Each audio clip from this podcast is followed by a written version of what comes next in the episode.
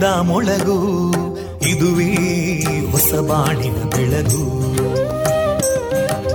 ಪಾಂಚಜನ್ಯದ ಮೊಳಗು ಇದುವೇ ಹೊಸ ಬಾಳಿನ ಬೆಳಗು. ಜನಮಾನಸವ ಅರಳಿಸುವಂತ ಅರಳಿಸುವಂತ ಜನಮಾನಸವ ಅರಳಿಸುವಂತ ವಿವೇಕವಾಣಿಯ ಮೊಳಗು. ಸುಖ ದುಃಖಗಳಿಗೆ ತಾಕೊರಳಾಗುವ ನಿಲ ಪ್ರೀತಿಯದಿ ಮೊಳಗು. ಇದುವೇ ಹೊಸ ಬಾಣಿನ ಬೆಳಗು. ಇದುವೇ ಪಾಂಚಜನ್ಯದ ಮೊಳಗು. ಇದುವೇ ಪಾಂಚಜನ್ಯದ ಮೊಳಗು.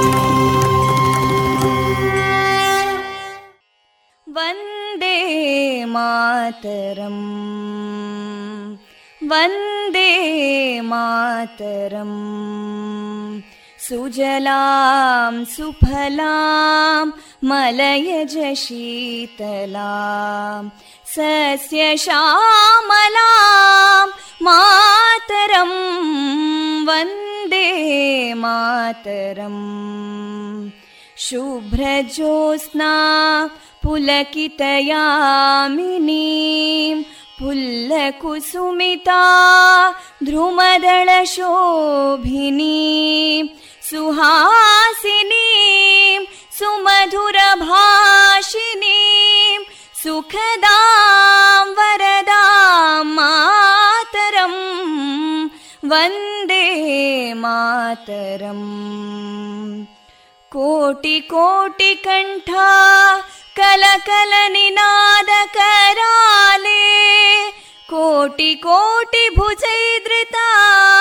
ಕರಕಲವಾಲೆ ಅಬಲಾಂ ಕೇನೋ ಮಾಯೆ ತೋಬಲೆ, ಬಹುಬಲಧಾರಿಣಿ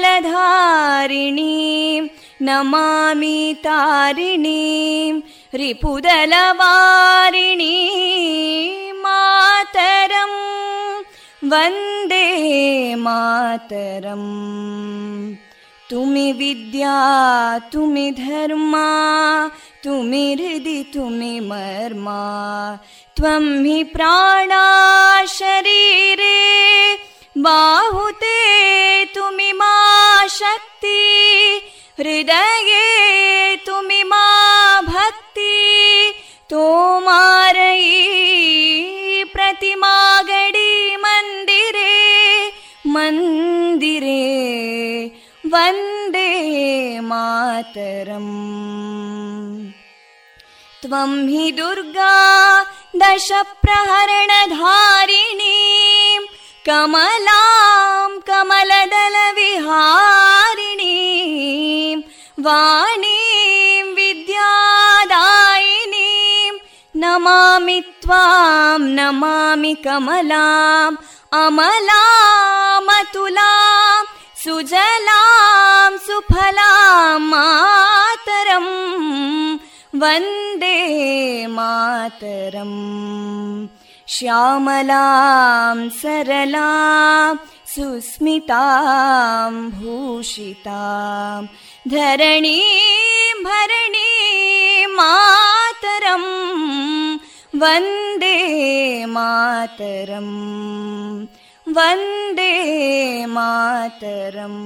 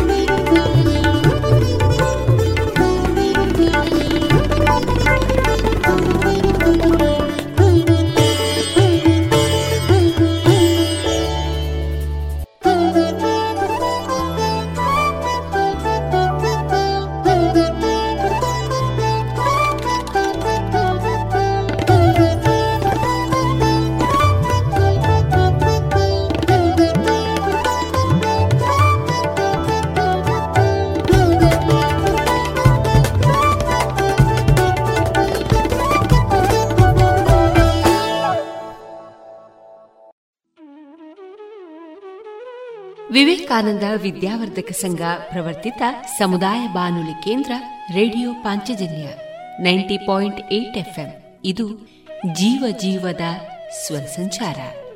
ಪ್ರಿಯ ಕೇಳುಗರೆ, ನಿಮ್ಮ ಜೊತೆಗಿನ ನನ್ನ ಧ್ವನಿ ತೇಜಸ್ವಿ ರಾಜೇಶ್. ಇಂದು ಮೇ ಒಂದು, ಭಾನುವಾರ. ಈ ದಿನ ನಮ್ಮ ಪಾಂಚಜನ್ಯದ ನಿಲಯದಿಂದ ಪ್ರಸಾರಗೊಳ್ಳಲಿರುವ ಕಾರ್ಯಕ್ರಮಗಳ ವಿವರಗಳು ಇಂತಿದೆ. ಮೊದಲಿಗೆ ಭಕ್ತಿಗೀತೆಗಳು ಶ್ರೀಯುತ ವಿಘ್ನೇಶ್ ಭಟ್ ಪಡ್ನೂರು ಅವರಿಂದ ಚಿಂತನ, ಮುಂದುವರಿದ ಯಕ್ಷಗಾನ ತಾಳಮದ್ದಳೆ, ಕೃಷ್ಣ ಸಂಧಾನ ನ್ಯಾಯವಾದಿಗಳಾದ ಶ್ರೀಯುತ ಕೆ. ಭಾಸ್ಕರ ಕೋಡಿಂಬಾಳ ಅವರಿಂದ ಕಾರ್ಮಿಕರ ಕಾನೂನು ಹಕ್ಕುಗಳ ಕುರಿತ ಮಾಹಿತಿ, ಕೊನೆಯಲ್ಲಿ ಪುತ್ತೂರು ಜಾತ್ರೋತ್ಸವದ ಸಂದರ್ಭ ನಡೆದ ಸಂಸ್ಕಾರ ಭಾರತಿ ಸಂಯೋಜಿತ ರೇಡಿಯೋ ಪಾಂಚಜನ್ಯ ಸಹಕಾರದ ಜಾಗೋ ಹಿಂದೂಸ್ತಾನಿ. ಧ್ವನಿ ಮುದ್ರಿತ ಕಾರ್ಯಕ್ರಮದ ಮುಂದುವರಿದ ಭಾಗ ಪ್ರಸಾರಗೊಳ್ಳಲಿದೆ. ಜಿಯಲಾಚಾರ್ಯ ಜುವೆಲ್ಲರ್ಸ್ನ ಪುತ್ತೂರಿನ ಆರು ಸಾವಿರ ಸ್ಕ್ವೇರ್ ಫೀಟ್ನ ನೂತನ ಮಳಿಗೆಯಲ್ಲಿ ಎಲ್ಲಾ ಪೀಳಿಗೆಯ ಅಭಿರುಚಿಗೆ ಬೇಕಾದ ವೈವಿಧ್ಯಮಯ ಚಿನ್ನ, ಬೆಳ್ಳಿ ಹಾಗೂ ವಜ್ರಾಭರಣಗಳ ವಿಶಿಷ್ಟ ಕಲೆಕ್ಷನ್. ಬನ್ನಿ, ಪರಿಶುದ್ಧತೆಯ ಹೊಸ ಅನುಬಂಧ ಬೆಸೆಯೋಣ. ಗುಣಮಟ್ಟದಲ್ಲಿ ಶ್ರೇಷ್ಠತೆ, ಹಣದಲ್ಲಿ ಗರಿಷ್ಠ ಉಳಿತಾಯ. Sneha silk and readymades Puttur. ಮದುವೆ ಚವಳಿ ಮತ್ತು ಫ್ಯಾಮಿಲಿ ಶೋರೂಮ್. ಎಲ್ಲಾ ಬ್ರಾಂಡೆಡ್ ಡ್ರೆಸ್ಗಳು ಅತ್ಯಂತ ಸ್ಪರ್ಧಾತ್ಮಕ ಮತ್ತು ಮಿತ ದರದಲ್ಲಿ ಲಭ್ಯ. Sneha silk and readymade Shivaguru complex, Anjaneya ಮಂತ್ರಾಲಯದ ಬಳಿ ಗೋಲ್ವಾರು, ಪುತ್ತೂರು.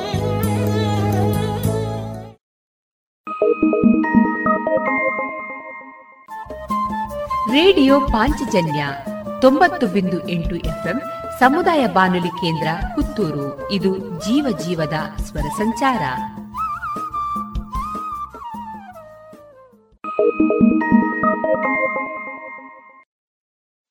ಇದೀಗ ಮೊದಲಿಗೆ ಭಕ್ತಿಗೀತೆಗಳನ್ನ ಕೇಳೋಣ.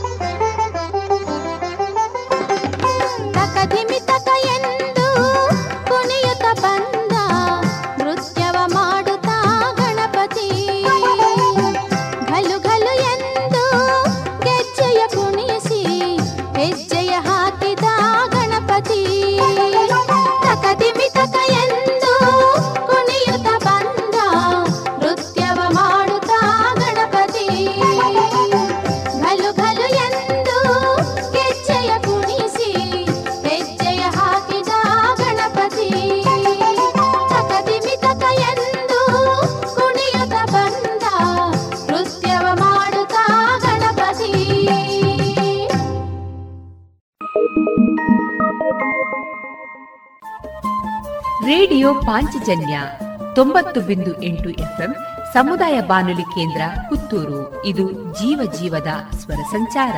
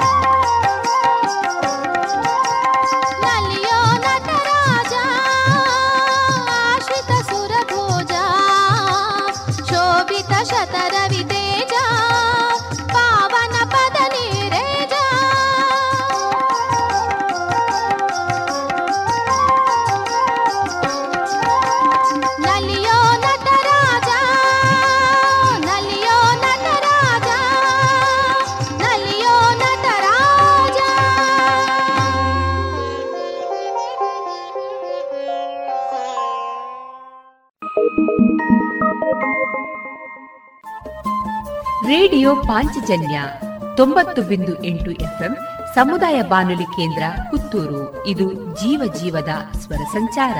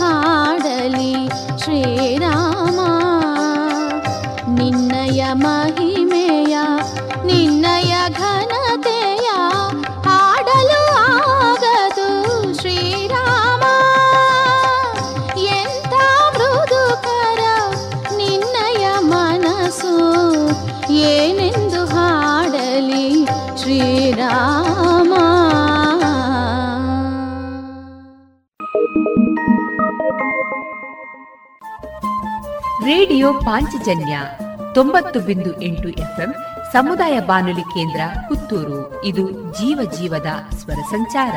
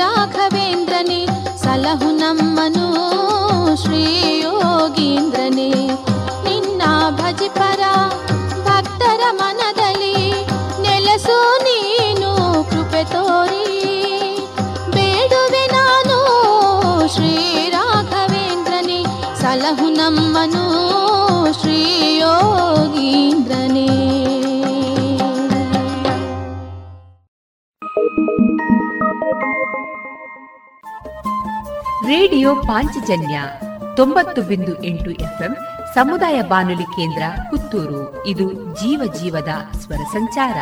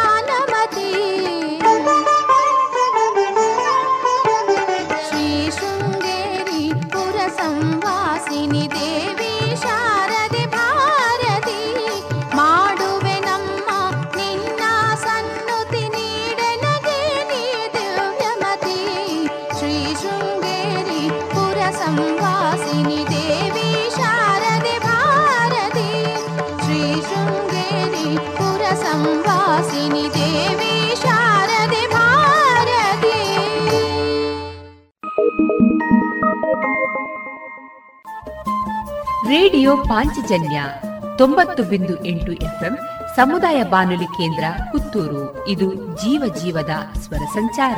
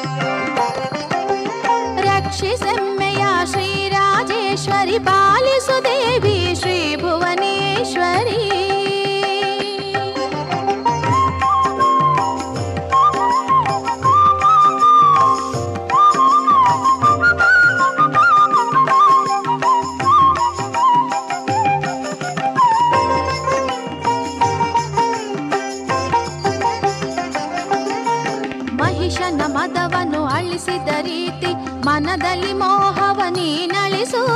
ಮಹಿಷನ ಮದವನ್ನು ಅಳಿಸಿದ ರೀತಿ ಮನದಲ್ಲಿ ಮೋಹವನಿ ನಳಿಸು.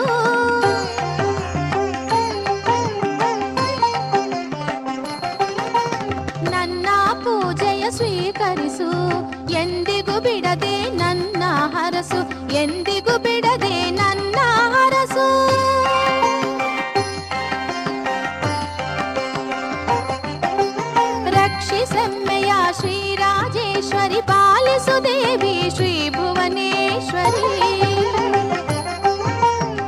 ನಮಿಸುವೆ ನಿನಗೆ ಚಾಮುಂಡೇಶ್ವರಿ ಕರುಣಿಸು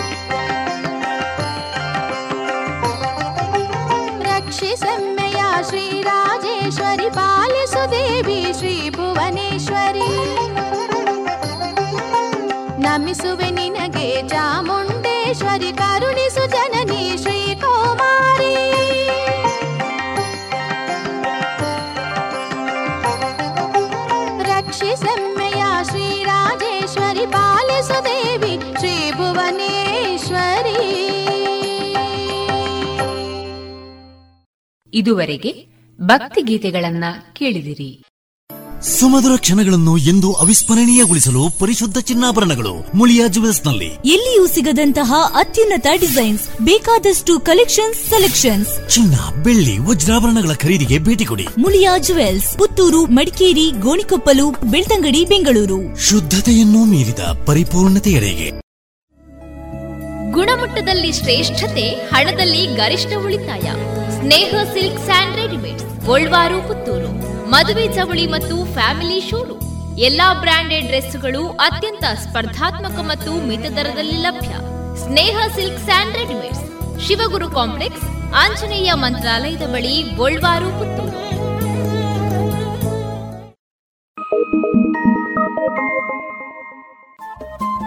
ರೇಡಿಯೋ ಪಾಂಚಜನ್ಯ ತೊಂಬತ್ತು ಬಿಂದು ಎಂಟು ಎಫ್ಎಂ ಸಮುದಾಯ ಬಾನುಲಿ ಕೇಂದ್ರ ಪುತ್ತೂರು. ಇದು ಜೀವ ಜೀವದ ಸ್ವರ ಸಂಚಾರ.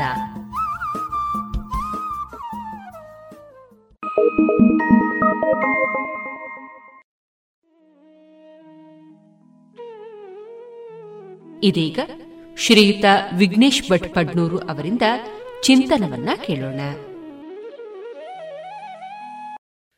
ಮಾತು.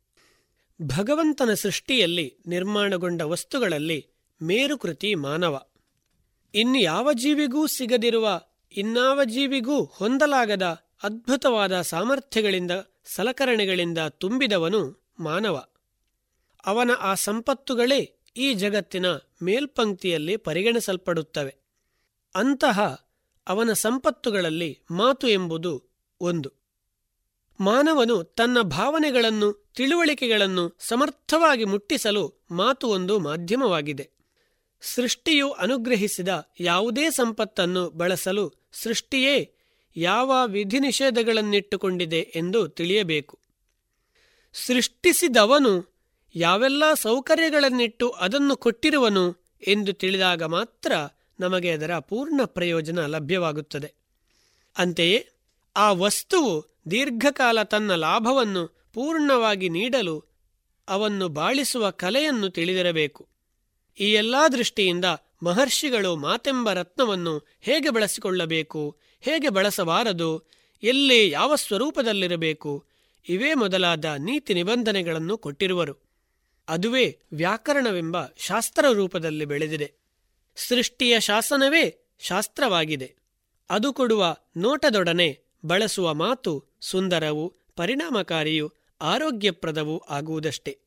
ಈ ಹಿನ್ನೆಲೆಯಲ್ಲಿ ಮಾತು ಬಲ್ಲವನಿಗೆ ಜಗಳವಿಲ್ಲ ಎಂಬ ಉಕ್ತಿಯು ಬಂದಿದೆ. ಮಾತಿನ ಮೇಲೆ ನಮ್ಮ ಆಗುಹೋಗುಗಳೆಲ್ಲ ಇದೆಯಷ್ಟೇ.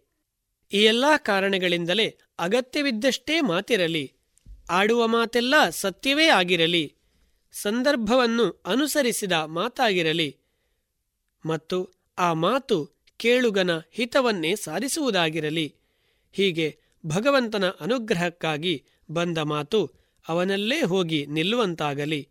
ಅದೊಂದು ಯಜ್ಞವೇ ಆಗಿರಲಿ ಎಂಬುದು ಜ್ಞಾನಿಗಳ ನಿರ್ದೇಶನದ ಸಾರ.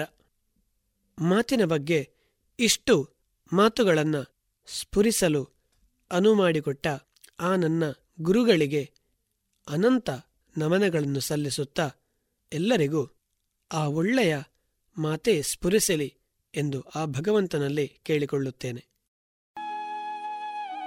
ಇದುವರೆಗೆ ಶ್ರೀಯುತ ವಿಘ್ನೇಶ್ ಭಟ್ ಫಡ್ನೂರು ಅವರಿಂದ ಚಿಂತನವನ್ನ ಕೇಳಿರಿ.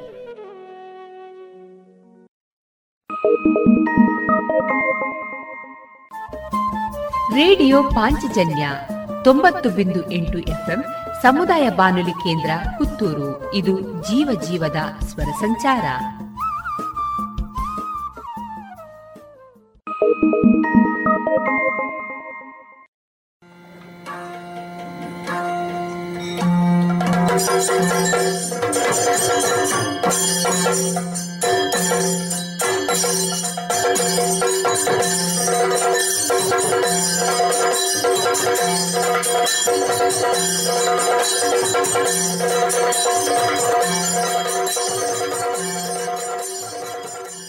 ಇದೀಗ ದೇರಾಜೆ ಸೀತಾರಾಮಯ್ಯ ಯಕ್ಷಗಾನ ಅಧ್ಯಯನ ಕೇಂದ್ರ ಮತ್ತು ಭಾರತೀಯ ಸಂಸ್ಕೃತಿ ಹಾಗೂ ಲಲಿತ ಕಲೆಗಳ ಅಧ್ಯಯನ ಕೇಂದ್ರ.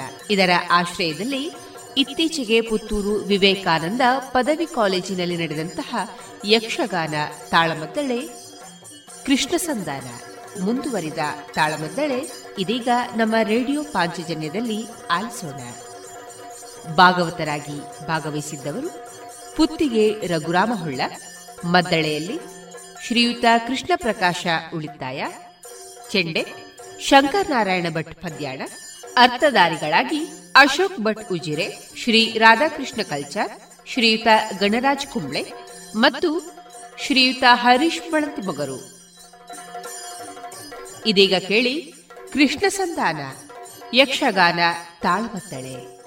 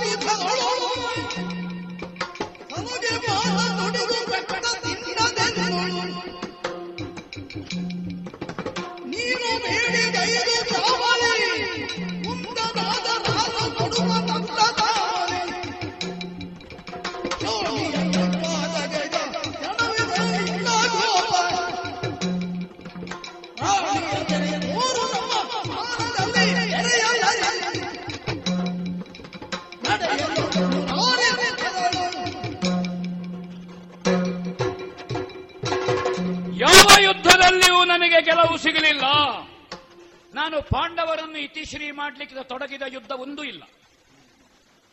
ಹೋರಾಟ ಕಂಡದ್ದು ಒಂದು ಚಿತ್ರಸೇನ ಕಾಳಗ, ಒಂದು ಉತ್ತರ ಗೋಗ್ರಹಣ ನಮಗೆ ಮುಖಾಮುಖಿ ಯುದ್ಧ ಎಲ್ಲಿಯೂ ಆಗಲಿಲ್ಲ. ಚಿತ್ರಸೇನ ಕಾಳಗವು ಊಟ ಮಾಡಿದವ, ಹಸಿವೆ ಆಗುವ ಮುಂದೆ ಹೊಟ್ಟೆ ಉಜ್ಜಿದಷ್ಟೇ ಮತ್ತೆ ಅಲ್ಲಿ ಯುದ್ಧ ನಿರ್ಣಾಯಕ ಅಲ್ಲ. ಚಿತ್ರಸೇನ ಮೇಲ್ಲೋಕದವ, ಆ ಮೇಲ್ಲೋಕದವರ ಯುದ್ಧ ಮಾಡುವ ಅನಿವಾರ್ಯತೆಯೂ ನನಗಿಲ್ಲ. ನಾ ಸೋತೆ. ಆಕ್ರಮಣ ಪ್ರವೃತ್ತಿ ನನ್ನದು ಹಿಂದೆ ಬಂತ. ಯಾವ ಹುಲಿ ನಾನು ಹಸುವನ್ನು ತಿನ್ನುವುದಿಲ್ಲ, ಹುಲ್ಲು ತಿಂತೇನೆ ಅಂತ ಪ್ರತಿಜ್ಞೆ ಮಾಡಿತೋ, ಅಲ್ಲಿಗೆ ಅದು ಹುಲಿ ಅಲ್ಲ ಅಂತ ಅರ್ಥ. ಅದಕ್ಕೆ ಯಾರೋ ಬಣ್ಣ ಹಾಕಿದ್ದಾರೆ ಅಂತ ಲೆಕ್ಕ. ಆಕ್ರಮಣ ಪ್ರವೃತ್ತಿ ನನ್ನದು ನಿಲ್ಲಿಲ್ಲ. ಉತ್ತರ ಗೋಗ್ರಹಣ ಪಾಂಡವರನ್ನು ಪತ್ತೆ ಹಚ್ಚುವುದಷ್ಟೇ ನನ್ನ ಉದ್ದೇಶ. ಪಾಂಡವರನ್ನು ಕೊಲ್ಲುವ ಉದ್ದೇಶವೇ ಇಲ್ಲ ಪಾಂಡವರನ್ನು ಪತ್ತೆ ಹಚ್ಚಿದೆ. ಅರ್ಜುನ ಪ್ರಕಟ ಆದ. ಅಜಯನ ಹತ್ರ ಕೇಳಿದೆ. ಅವರು ಹೇಳಿದ್ರು, ಇಲ್ಲ, ಪಂಚಾಂಗ ನೋಡುವಾಗ ಅದು ಸಾವನ ಮಾಸ ಸರಿ ಉಂಟು ಹೇಳಿದ್ರು. ಯಾಕಂದ್ರೆ ಹೊರಡುವಾಗ ನಾ ಪಂಚಾಂಗ ನೋಡ್ಲೇ ಇಲ್ಲ. ಅದು ನಿರ್ಣಾಯಕ ಅಲ್ಲ ಕೃಷ್ಣ. ಈಗ ನಿರ್ಣಾಯಕವಾದ ಹಂತಕ್ಕೆ ಬಂದು ನಿಂತಿದೆ. ನಡೆಯಲು ಮುರಾರಿ ಸುಖದೊಳು.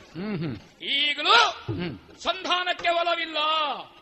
ನೀನ ಬೇಡಿದ ಒಂದೊಂದೂರು ನಮ್ಮಯ ನಾಡ ತಲೆಮಂಡೆಗಳು. ಸಮೃದ್ಧವಾದ ದಾಸಿನಾವತಿ ಲೈದು ವೃಕಸ್ಥಳ ವಾರಣಾವತ ಆವಂತಿ. ಚಕ್ರಪ್ರಸ್ಥ. ಹಬ್ಬ ಮೈ ರೋಮಾಂಚನ ಆಗ್ತದೆ. ನನ್ನ ಬೆವರಿನ ಪ್ರತಿಫಲ ಕೃಷ್ಣ ಅದು. ಮುಟ್ಟಿ ಹಿಡಿದು ಬಿಸಾಡಿದ್ರೆ ಸಾಕು. ಮೂರು ಬೆಳೆ ಬರುವುದಲ್ವಾ? ಒಂದೊಂದು ಗದ್ದೆಯಲ್ಲಿ. ಅದನ್ನು ನೀ ಕೇಳಿದ್ರೆ ಒಬ್ಬನ ಹತ್ರ ಹೃದಯ ಕೊಡು ಅಂತ ಕೇಳಿದಾಗ ಅದು. ಹಾ ಮೂತ್ರಪಿಂಡ ಕೊಡು ಅಂತ ಕೇಳಿದಾಗ ಮತ್ತೆ ಬದುಕುಂಟ. ಐದು ಊರಿನಲ್ಲಿ ಸಮಗ್ರ ಹಸ್ತಿನಾವತಿಗೆ ಎರಡು ವರ್ಷ ಮಾರಕ ರೋಗ ಬಂದ್ರೆ ಹೌದೌದು ಹಾ ಅನ್ನದಾನ ಮಾಡುವಷ್ಟುಂಟು. ಸಮಗ್ರ ಭಾರತ ಖಂಡಕ್ಕೆ ಅಷ್ಟುಂಟು. ಸಮೃದ್ಧಿ ಐದು ಊರಿನಲ್ಲಿರುವುದು. ಅದನ್ನೇ ನಾ ಕೊಟ್ಟಿದ್ದೇನೆ. ದ್ರೋಣರಿಗೆ ಕೃಪರಿಗೆ ಅಶ್ವತ್ಥಾಮರಿಗೆ ಕರ್ಣನಿಗೆ ಸೈನ್ಯವನಿಗೆ ಕುಂಬಳಿ ಕೊಟ್ಟಿದ್ದಾರೆ. ಹಕ್ಕುಪತ್ರ ಕೊಟ್ಟಾಗಿದೆ ಅವರಿಗೆ. ಅವರೊಂದಿಗೆ ಇವರಿಗೆ ಪುನಃ ಕೊಡ್ಲಿಕ್ಕೆ ಆಗ್ತದಾ ಅದನ್ನು ಕೊಟ್ಟಾಗಿದೆ. ಐದು ಊರುಗಳ ಬಳವಿನಲ್ಲಿ ಹಸ್ತಿನಾಪುರ. ಐದು ಊರು ಹೀಗೆ ಆಯಕಟ್ಟಿನ ಪ್ರದೇಶದಲ್ಲಿ. ಮಧ್ಯ ಹಸ್ತಿನಾವತಿ ಇರುವುದು. ಈ ಐದು ಊರನ್ನ ಐದು ಮಂದಿ ಪಾಂಡವರಿಗೆ ನಾ ಕೊಟ್ರೆ ನಾ ಇದಕ್ಕೆಲ್ಲಿ ಹೋಗುದು? ಅಂತೂ ಅದಕ್ಕೆ ಐದು ಊರು ಬೇಕಾಗ್ತದಲ್ಲ. ಅಲ್ಲ ಐದು ಊರು ಬೇಗ ಹೋಗುದೆಲ್ಲಿಗೆ ಅಂತ ಗೊತ್ತಾಯ್ತು ಒಂದು ಕಡೆಗೆ ಹೋಗಬೇಕಲ್ಲ ಐದು ಕಡೆಯಲ್ಲಿ ಅವರು ನಾನು ನಿತ್ಯ ಪರವಾನಿಗೆ ಮಾಡಿಸಬೇಕು ನಾವೊಂದು ಹೋಗಿ ಬರಬಹುದು ಅಂತ. ನಿನ್ನ ಬುದ್ಧಿವಂತಿ ಹೇಳುದು ನಾನು. ಇವರನ್ನು ಸುತ್ತ ಕೂತುಗೊಳಿಸಿ ನನ್ನನ್ನು ಮಧ್ಯೆ ಕೂತುಗೊಳಿಸಿ ಕೂತುಕೊಳ್ಳಿ ಮತ್ತೆ ಉಪವಾಸ ಸತ್ಯಾಗ್ರಹ. ಪ್ರಾಯೋಪವೇಶ ಮಾಡಬೇಕಷ್ಟೇ ಮಧ್ಯೆ ಕೂತು ನಾನು. ಹಾ ಆ ಕಾರಣದಿಂದ ಐದು ಊರುಗಳ ಬಡವಿನಲ್ಲಿ ಹಸ್ತಿನಾಪುರ. ನನಗೆ ಅಜ್ಜ ಬಲಿದಾನದ ಕಥೆ ಹೇಳ್ತಿದ್ರು ವಾಮನ ಮೂರ್ತಿಯಾಗಿ ಬಂದು ಬೇಡಿದ್ದಾನೆ. ಮತ್ತೆ ಕೇಳುವಾಗ ಇದ್ದ ಪಾದದಲ್ಲಿ ತೆಕ್ಕೊಂಡದ್ದಲ್ಲ ತ್ರಿವಿಕ್ರಮನಾಗಿ ಅಳತೆ ಮಾಡಿದ್ದಾನೆ ಅಂತ ಕೇಳಿದ್ದೇನೆ. ನಾನು ಬಲಿದಾನ ಆಗೋದಿಲ್ಲ ಅಭಿನವ ಬಲಿಯಾಗೋದಿಲ್ಲ. ನನಗೆ ಅಜ್ಜ ಎಲ್ಲ ಕಥೆ ಹೇಳಿದ್ದಾರೆ. ಇದು ಅವತಾರಿಯದ್ದು ದೇವರ ಕಥೆ ಹೇಳಿದ್ದಾರೆ. ಅದನ್ನು ಕೇಳಿದ್ದೇನೆ. ನಂಬಿಕೆ ಇಲ್ಲ ನನಗೆ. ನನಗೆ ಅಜ್ಜನಲ್ಲಿ ನಂಬಿಕೆ ಉಂಟು ಕಥೆಯಲ್ಲಿ ನಂಬಿಕೆ ಇಲ್ಲ. ಅವರು ಸುಳ್ಳು ಹೇಳಲಿಕ್ಕಿಲ್ಲ ಅಂತ. ಹಾಗಾದ ಕಾರಣ ನೀ ಮಾಡಿದ್ರೆ ನಡೀತದೆ. ಸ್ನಾನ ಮಾಡುವಾಗ ಹೋಗಿ ಸೀರೆ ಹಿಡ್ಕೊಂಡು ಮರದ ಮೇಲೆ ಕೂತು ಕೈ ಮೇಲೆ ಮಾಡಿದ್ರೆ ಕೊಡ್ತೇನೆ. ಹೌದೌದು. ಅವರ ಮುಂದೆ ಮಾಡುವಂತ ನಿನ್ನ ಕೃಷ್ಣ ಲೀಲೆ ಏನುಂಟು? ಇದಕ್ಕೆ ನಾ ಹುಚ್ಚು ಕಟ್ಟುವವನಲ್ಲ ಹಸು ಹಟ್ಟಿಗೆ ಬಾರದೇ ಇದ್ರೆ. ಕರು ಬೊಬ್ಬೆ ಹೊಡಿತದೆ. ಸಂಜೆ ಆಗುವಾಗ ಕರು ಬೊಬ್ಬೆ ಹೊಡೆಯುವಾಗ ಹಸುವನ್ನು ಗುಡ್ಡೆಗೆ ಬಿಟ್ಟವ ಬರ್ತಾನೆ. ಹಸುವನ್ನು ಹುಡುಕಿಕೊಂಡು. ಅವ ಬರಬೇಕು ಅಂತಾದ್ರೆ ಹಸುವನ್ನು ದೊಡ್ಡಿಯಲ್ಲಿ ಕಟ್ಟಿ ಹಾಕಬೇಕು. ಅದು ಯಾರು? ದುಶ್ಯಾಸನನೋ ಕರ್ಣನೋ ಸೈಂಧವನೋ ಶಕುನಿಯೋ ನೀಲಿ ಬಣ್ಣದ ಹಗ್ಗದ ಕೊಳಿ ಕಟ್ಟಿ ಹಾಕಬೇಕು.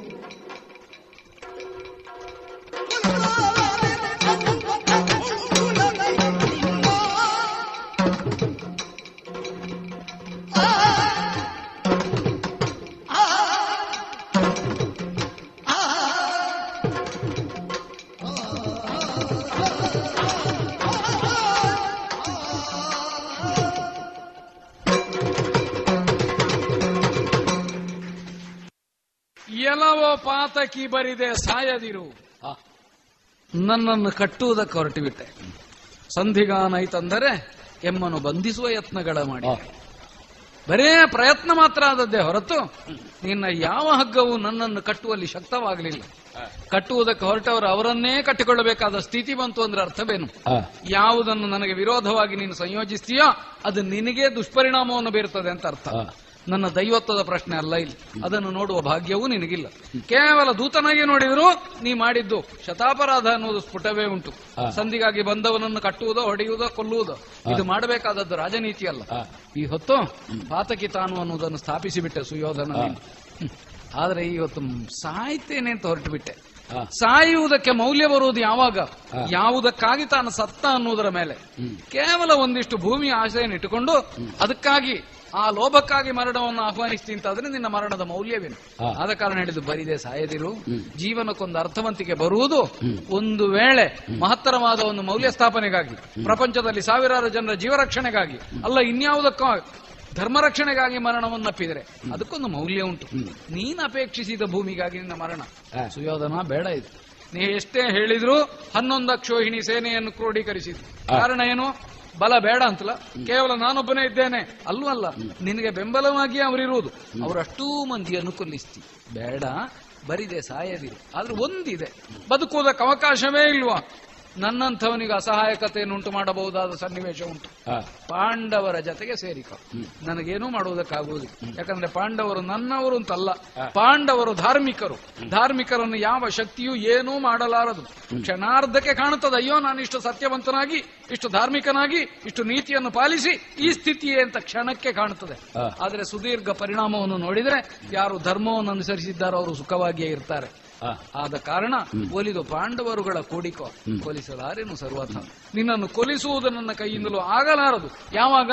ಪಾಂಡವರ ಜೊತೆಗೆ ನೀನಿದ್ದಾಗ. ಮಾತ್ರವೇನು? ನೀನು ಯಾವ ಭೂರಿ ಭಾಗ್ಯವನ್ನು ಬಯಸುತ್ತೀಯ? ಯಾವ ನೆಲವನ್ನು ಆಳುವುದರಿಂದ ನಿನ್ನ ಚಕ್ರವರ್ತಿತ್ವವ ನಿನ್ನ ಪೀಠದ ಗೌರವ ಎತ್ತರಕ್ಕೆ ಹೋಗ್ತದೆ ಅಂತ ತಿಳಿತೀಯೋ ಅದು ಪಾಂಡವರನ್ನು ನೀ ಕೂಡಿಕೊಂಡದರಿಂದ ಹೆಚ್ಚಾಗ್ತದೆ. ಆರಿಹರು ಭೂತಳದಿ ನಿನ್ನೆಯ ಭೂರಿ ಭಾಗ್ಯದ ಹೋಲುವೆಗೆ. ಇಂತಹ ಹಿರಿಯರನ್ನು ಮಹತ್ವಪೂರ್ಣವಾದ ವ್ಯಕ್ತಿತ್ವವುಳ್ಳವರನ್ನು ಗುರುಗಳನ್ನು ಯೋಗ್ಯರನ್ನು ಪರಾಕ್ರಮಿಗಳನ್ನು ಯುದ್ಧದ ದಶೆಯಿಂದ ಕಳ್ಕೊಳ್ಳಬೇಡ ಶಾಶ್ವತವಾಗಿ ಇವರನ್ನು ನಿನ್ನವರನ್ನಾಗಿ ಇಟ್ಟುಕೋ. ಆ ಕಾಲಕ್ಕೆ ಆ ಭಾಗ್ಯವನ್ನು ನೋಡಿ ನಾವು ಹೆಮ್ಮೆ ಪಡುತ್ತೇವೆ. ನಿನ್ನ ಅಂತರಂಗದಲ್ಲಿ ಒಂದು ಭ್ರಮೆ ಉಂಟು ಸುಯೋಧನ. ಇಲ್ಲಿಯವರೆಗೆ ನಾ ಹೇಳಿದ್ದೋ, ನಾ ಮಾಡಿದ್ದೋ ನಡೆದಿದೆ ಆಸ್ತಿನಾವತಿಯಲ್ಲಿ ಮುಂದೆಯೂ ನಡೆಯುತ್ತದೆ. ಆ ಭ್ರಮೆಯನ್ನು ಬಿಡು, ಉದ್ಧಾರವಾಗ್ತಿ. ಸ್ವಲ್ಪ ಯೋಚನೆ ಮಾಡು. ಭ್ರಮೆ ಇಲ್ಲ ಕೃಷ್ಣ. ನೀವು ತಿಳ್ಕೊಂಡದ್ದು ನನಗೆ ಭ್ರಮೆ ಉಂಟು ಅಂತ. ಹನ್ನೊಂದು ಅಕ್ಷೋಹಿಣಿ ನನ್ನಲ್ಲಿದೆ. ಏಳು ಅಕ್ಷೋಹಿಣಿ ಧರ್ಮಪಕ್ಷಪಾತಿಗಳಲ್ಲಿ ಇಲ್ಲಯೋ? ಧರ್ಮವೇ ಒಬ್ಬನನ್ನು ಉಳಿಸ್ತದ? ಏಳು ಅಕ್ಷೋಹಿಣಿ ಅವರತ್ತು ತಯಾರು ಉಂಟು. ಇಲ್ಲದಿದ್ರೆ ಐದು ಜನ ಪಾಂಡವರೇ ಆಯುಧ ಹಿಡ್ಕೊಂಡು ಯುದ್ಧ ಮಾಡಿದ್ರೆ ಸಾಕಾಗುದಿಲ್ವಾ? ಕ್ಷತ್ರ ಇದು. ಸೇನೆ ಅವರಿಗೂ ಬೇಕು, ಸೇನೆ ನನಗೂ ಬೇಕು.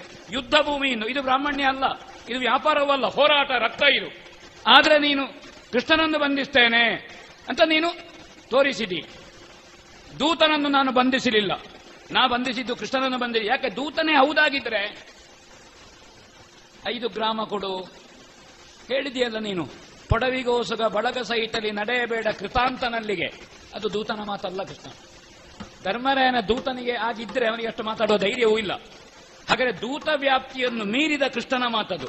ಅದು ಹೌದು ಅಂತಾದ್ರೆ ನಮ್ಮಲ್ಲಿರುವ ಹಗ್ಗಕ್ಕೊಂದು ಸಾರ್ಥಕ ಬರಲಿ. ಆ ಹಗ್ಗದ ಎಲ್ಲಿಂದ ನಿರ್ಮಾಣ ಆಯಿತು ಅಂದ್ರೆ ತೆಂಗಿನ ಮರದಿಂದ ನಿರ್ಮಾಣ ಆಯಿತು. ಅದಕ್ಕೂ ಸಾರ್ಥಕ ಆಗಲಿ. ನೀಲಿ ಬಣ್ಣದ ಹಗ್ಗ ಹೇಳಿದ್ದೇನೆ ನನಗೆ ಶ್ರದ್ಧೆ ಕೃಷ್ಣನ ಬಗ್ಗೆ ಎಷ್ಟುಂಟು ಅಂತ ತಿಳ್ಕೊ. ಕೃಷ್ಣ ನೀಲಿ ಬಣ್ಣ ಅಲ್ವಾ? ನಮ್ಮ ಮನೆಯಲ್ಲಿ ಹಗ್ಗವೂ ನೀಲಿ ಅಟ್ಟೆ ಯಾಕೆ? ನೀನು ಯಾರು ಅಂತ ನನಗೆ ಗೊತ್ತುಂಟು. ಈಗ ಭ್ರಮೆಯಿಂದ ಹೊರಗೆ ಬರ್ತೇನೆ.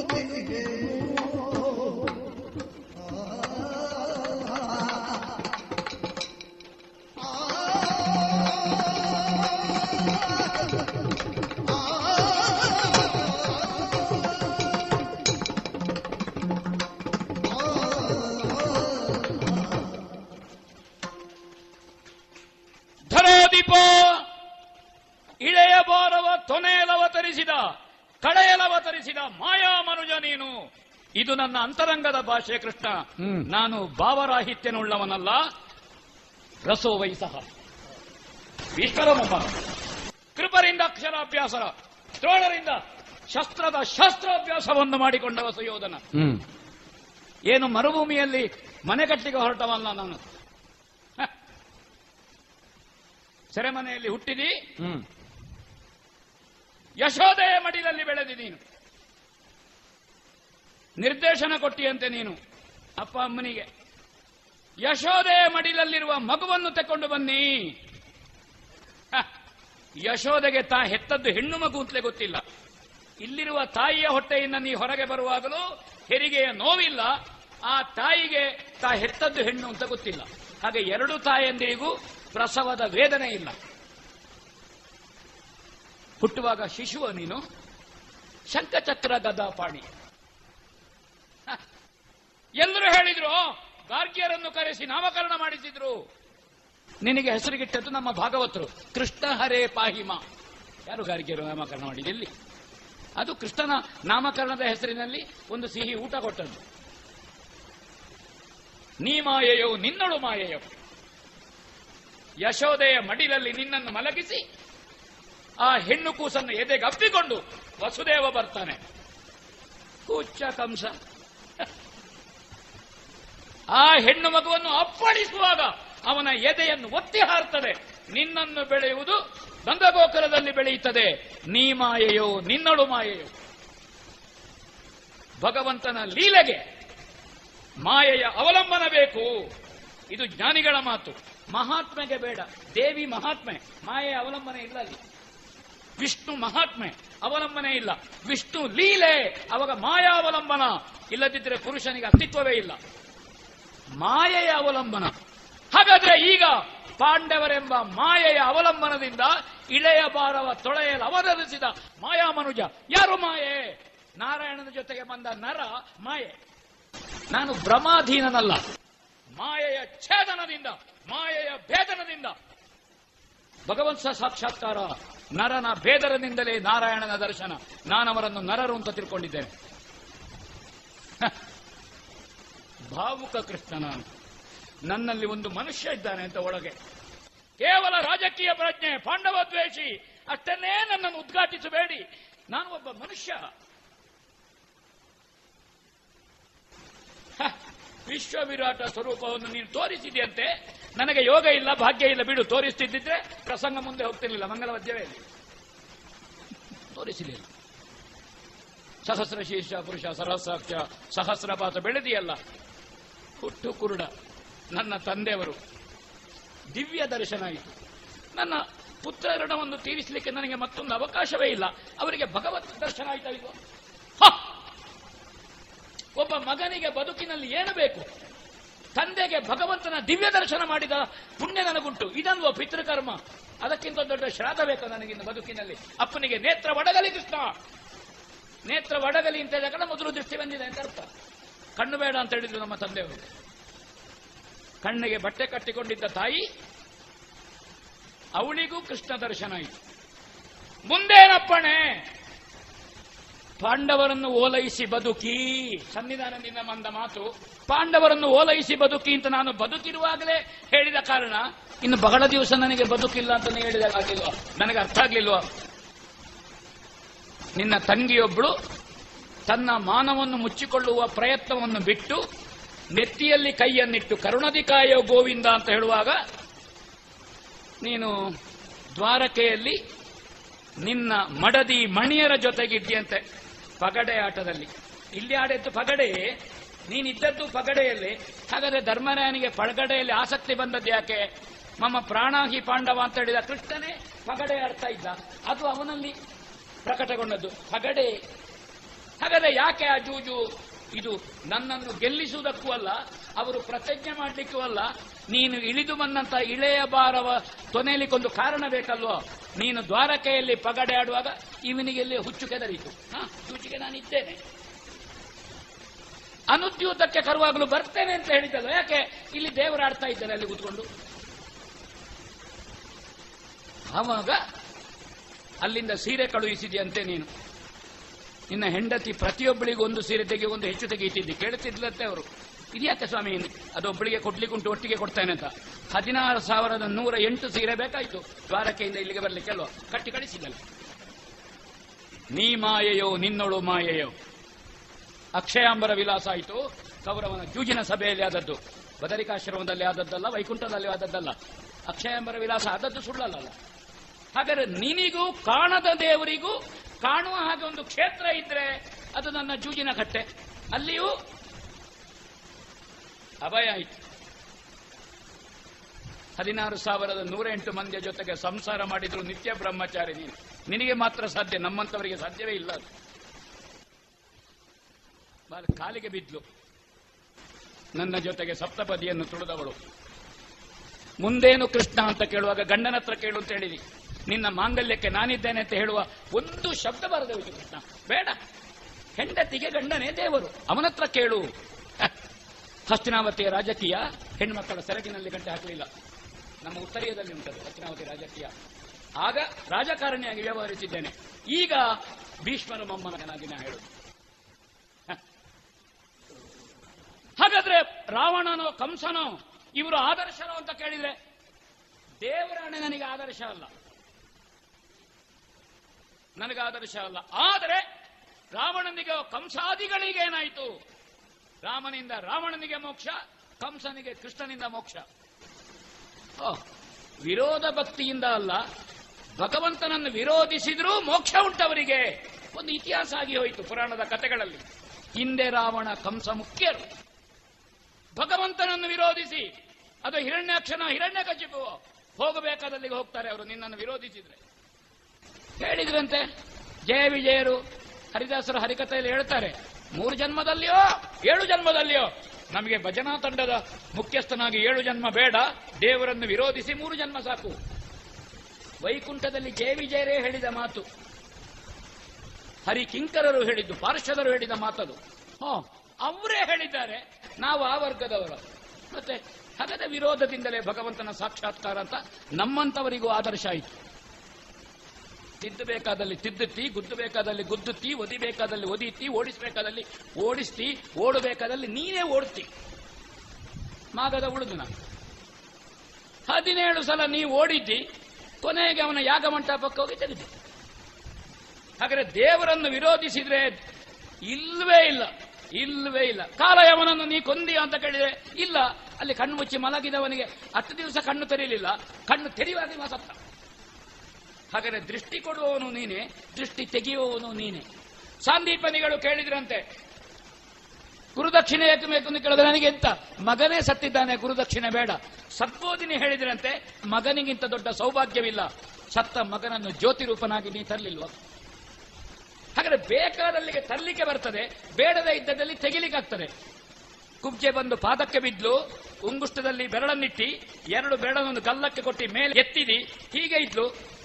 ಕುಬ್ಜೆಯ ಡೊಂಕು ತಿದ್ದಿದಿ ಅವಳಲ್ಲಿ ಇಲ್ಲದೆ ಇರುವ ಶೃಂಗಾರ ರಸದ ಸ್ಫುರಣ ಮಾಡಿಸಿದ್ದೀರಿ ರಸ ವಹಿಸಾಗಬೇಕು ಹಾಗಾದ್ರೆ ಏನು ಕೃಷ್ಣ? ಯಮುನೆ ಎಲ್ಲಿಯೋ ಹರಿದು ಹೋಗ್ತಿತ್ತು. ನಿನಗೆ ಕುಳಿತಲ್ಲಿಗೆ ಕಾಲು ತೊಳಿಬೇಕು ಅಂತಾಯ್ತು. ಯಮುನೆ ಕೊಳಲ ಗಾನಕ್ಕೆ ನಿನ್ನ ಪಾದವನ್ನು ಸುತ್ತಿ ತೊಳೆದು ಹೋದರು. ಒಂದಾಗದೇ ಇರುವಂತಹ ಪಶು ಸಂಕುಲ ಒಂದ ಹುಲ್ಲು ತೋರಿಸಬೇಕು, ಇಲ್ಲದಿದ್ರೆ ಹುರುಳಿ ತೋರಿಸಬೇಕು, ಇಲ್ಲದಿದ್ರೆ ಹಿಂಡಿ ತೋರಿಸಬೇಕು. ಕೊಳಲ ಗಾನಕ್ಕೆ ಪಶು ಸಂಕುಲ ಬಂದು ನಿನ್ನ ಕಾಲಬುಡದಲ್ಲಿ ನೆಕ್ಕುತ್ತವೆ. ಅಘಟಿತ ಘಟನಾಪಟು, ನಿನ್ನ ಗಾನ, ನಿನ್ನ ಆಕ್ರಮಣ, ನಿನ್ನ ಆಕ್ರೋಶದ ಶೈಲಿ ನಿನ್ನನ್ನು ಕೊಲ್ಲುತ್ತೇನೆ. ನೋಡ, ನನ್ನ ಪಾಂಡವ ದ್ವೇಷವನ್ನು ನೀನು ನೋಡ, ಹೋಗುವಾಗೆ ಮಾಡಲಿ. ಅಘಟಿತ ಘಟನಾಪಟು, ನೀ ಮಾಯೆಯೋ, ನಿನ್ನಳು ಮಾಯೆಯೋ?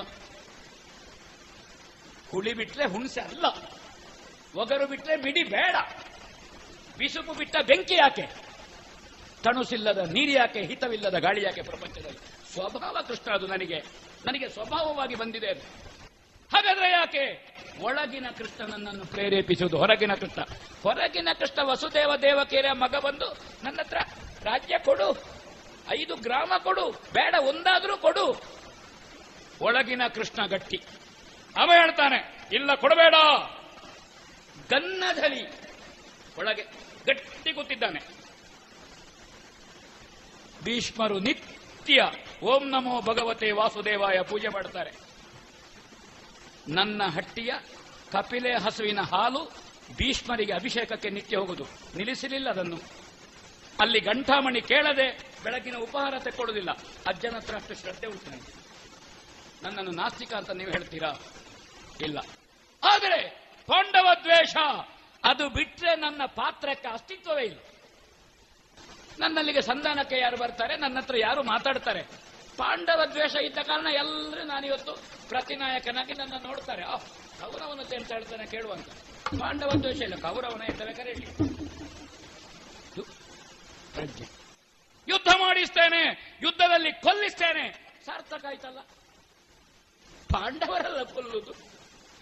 ಕೃಷ್ಣ ಕೊಲ್ಲುದು. ಕೊಲ್ಲಿಸಲಾರೇನು ಸರ್ವತಾ ಕೊಡುಗುಳದಿ ದೇವರು ಆಯುಧವನ್ನು ಹಿಡ್ಕೊಂಡು ಬರ್ತಾರೆ ಅಂತಾದ್ರೆ ನಾನು ಹಾಯುವ ಹಸು ಆಗ್ತೇನೆ. ಹಾಲು ಕೊಡುವ ಹಸು ಆಗುದಿಲ್ಲ ದೇವರಲ್ಲೋ ಆಯುಧ ಹಿಡ್ಕೊಂಡು ಬರುವುದು. ತಲೆ ಕಡಿಲಿ. ದೇವರು ಕೊಂದ್ರೆ ಕೊಲೆಯಲ್ಲ, ನನಗೆ ಸಾವಲ್ಲ. ಭವಬಂಧನದಿಂದ ಬಿಡುಗಡೆ ಮೋಕ್ಷ. ಆ ಕಾರಣದಿಂದ ಪ್ರಾಣಕ್ಕೆ ಬೆದರುವನಲ್ಲ.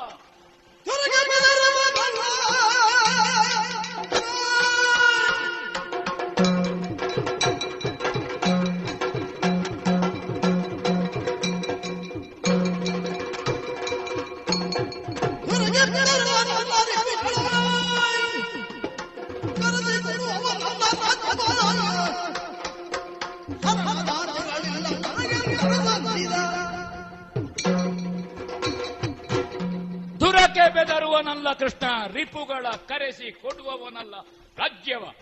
ಯಾಕೆ ಕೊಡಬೇಕು? ಬದುಕು ಬೇಕಾದ್ರೆ ಕೊಡಬೇಕು. ಹರಣದಾಸಗಳಿಲ್ಲ. ವಹಿಲದಲ್ಲಿ ಕೃಷ್ಣನ ಕೆಣಕಿದಲ್ಲಡೆ ಕೈವಲ್ಯವಿಲ್ಲ. ರಣ ಮಹೋತ್ಸವವೆಂಬ ಕೈತಣಿಯೇ ಹೊಯ್ದಾಡುವೇನು. ಅದಕ್ಕಾಗಿ ಕೇಳು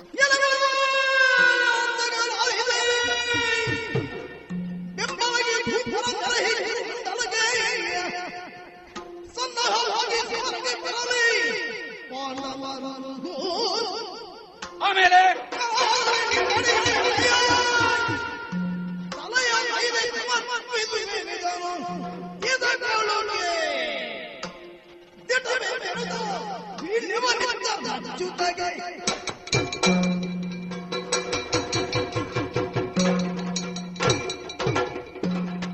ಸಾವಿರ ಮುರಪಾಶಗಳನ್ನು ಕಡಿದ ಕಾರಣವೋ ನರಕಾಸುರನನ್ನು ಕೆಡಹಿದ ಕಾರಣವೋ ನೀನು ಮುರಾಂತಕನೂ ಅಲ್ಲ, ನರಕಾಂತಕನೂ ಅಲ್ಲ.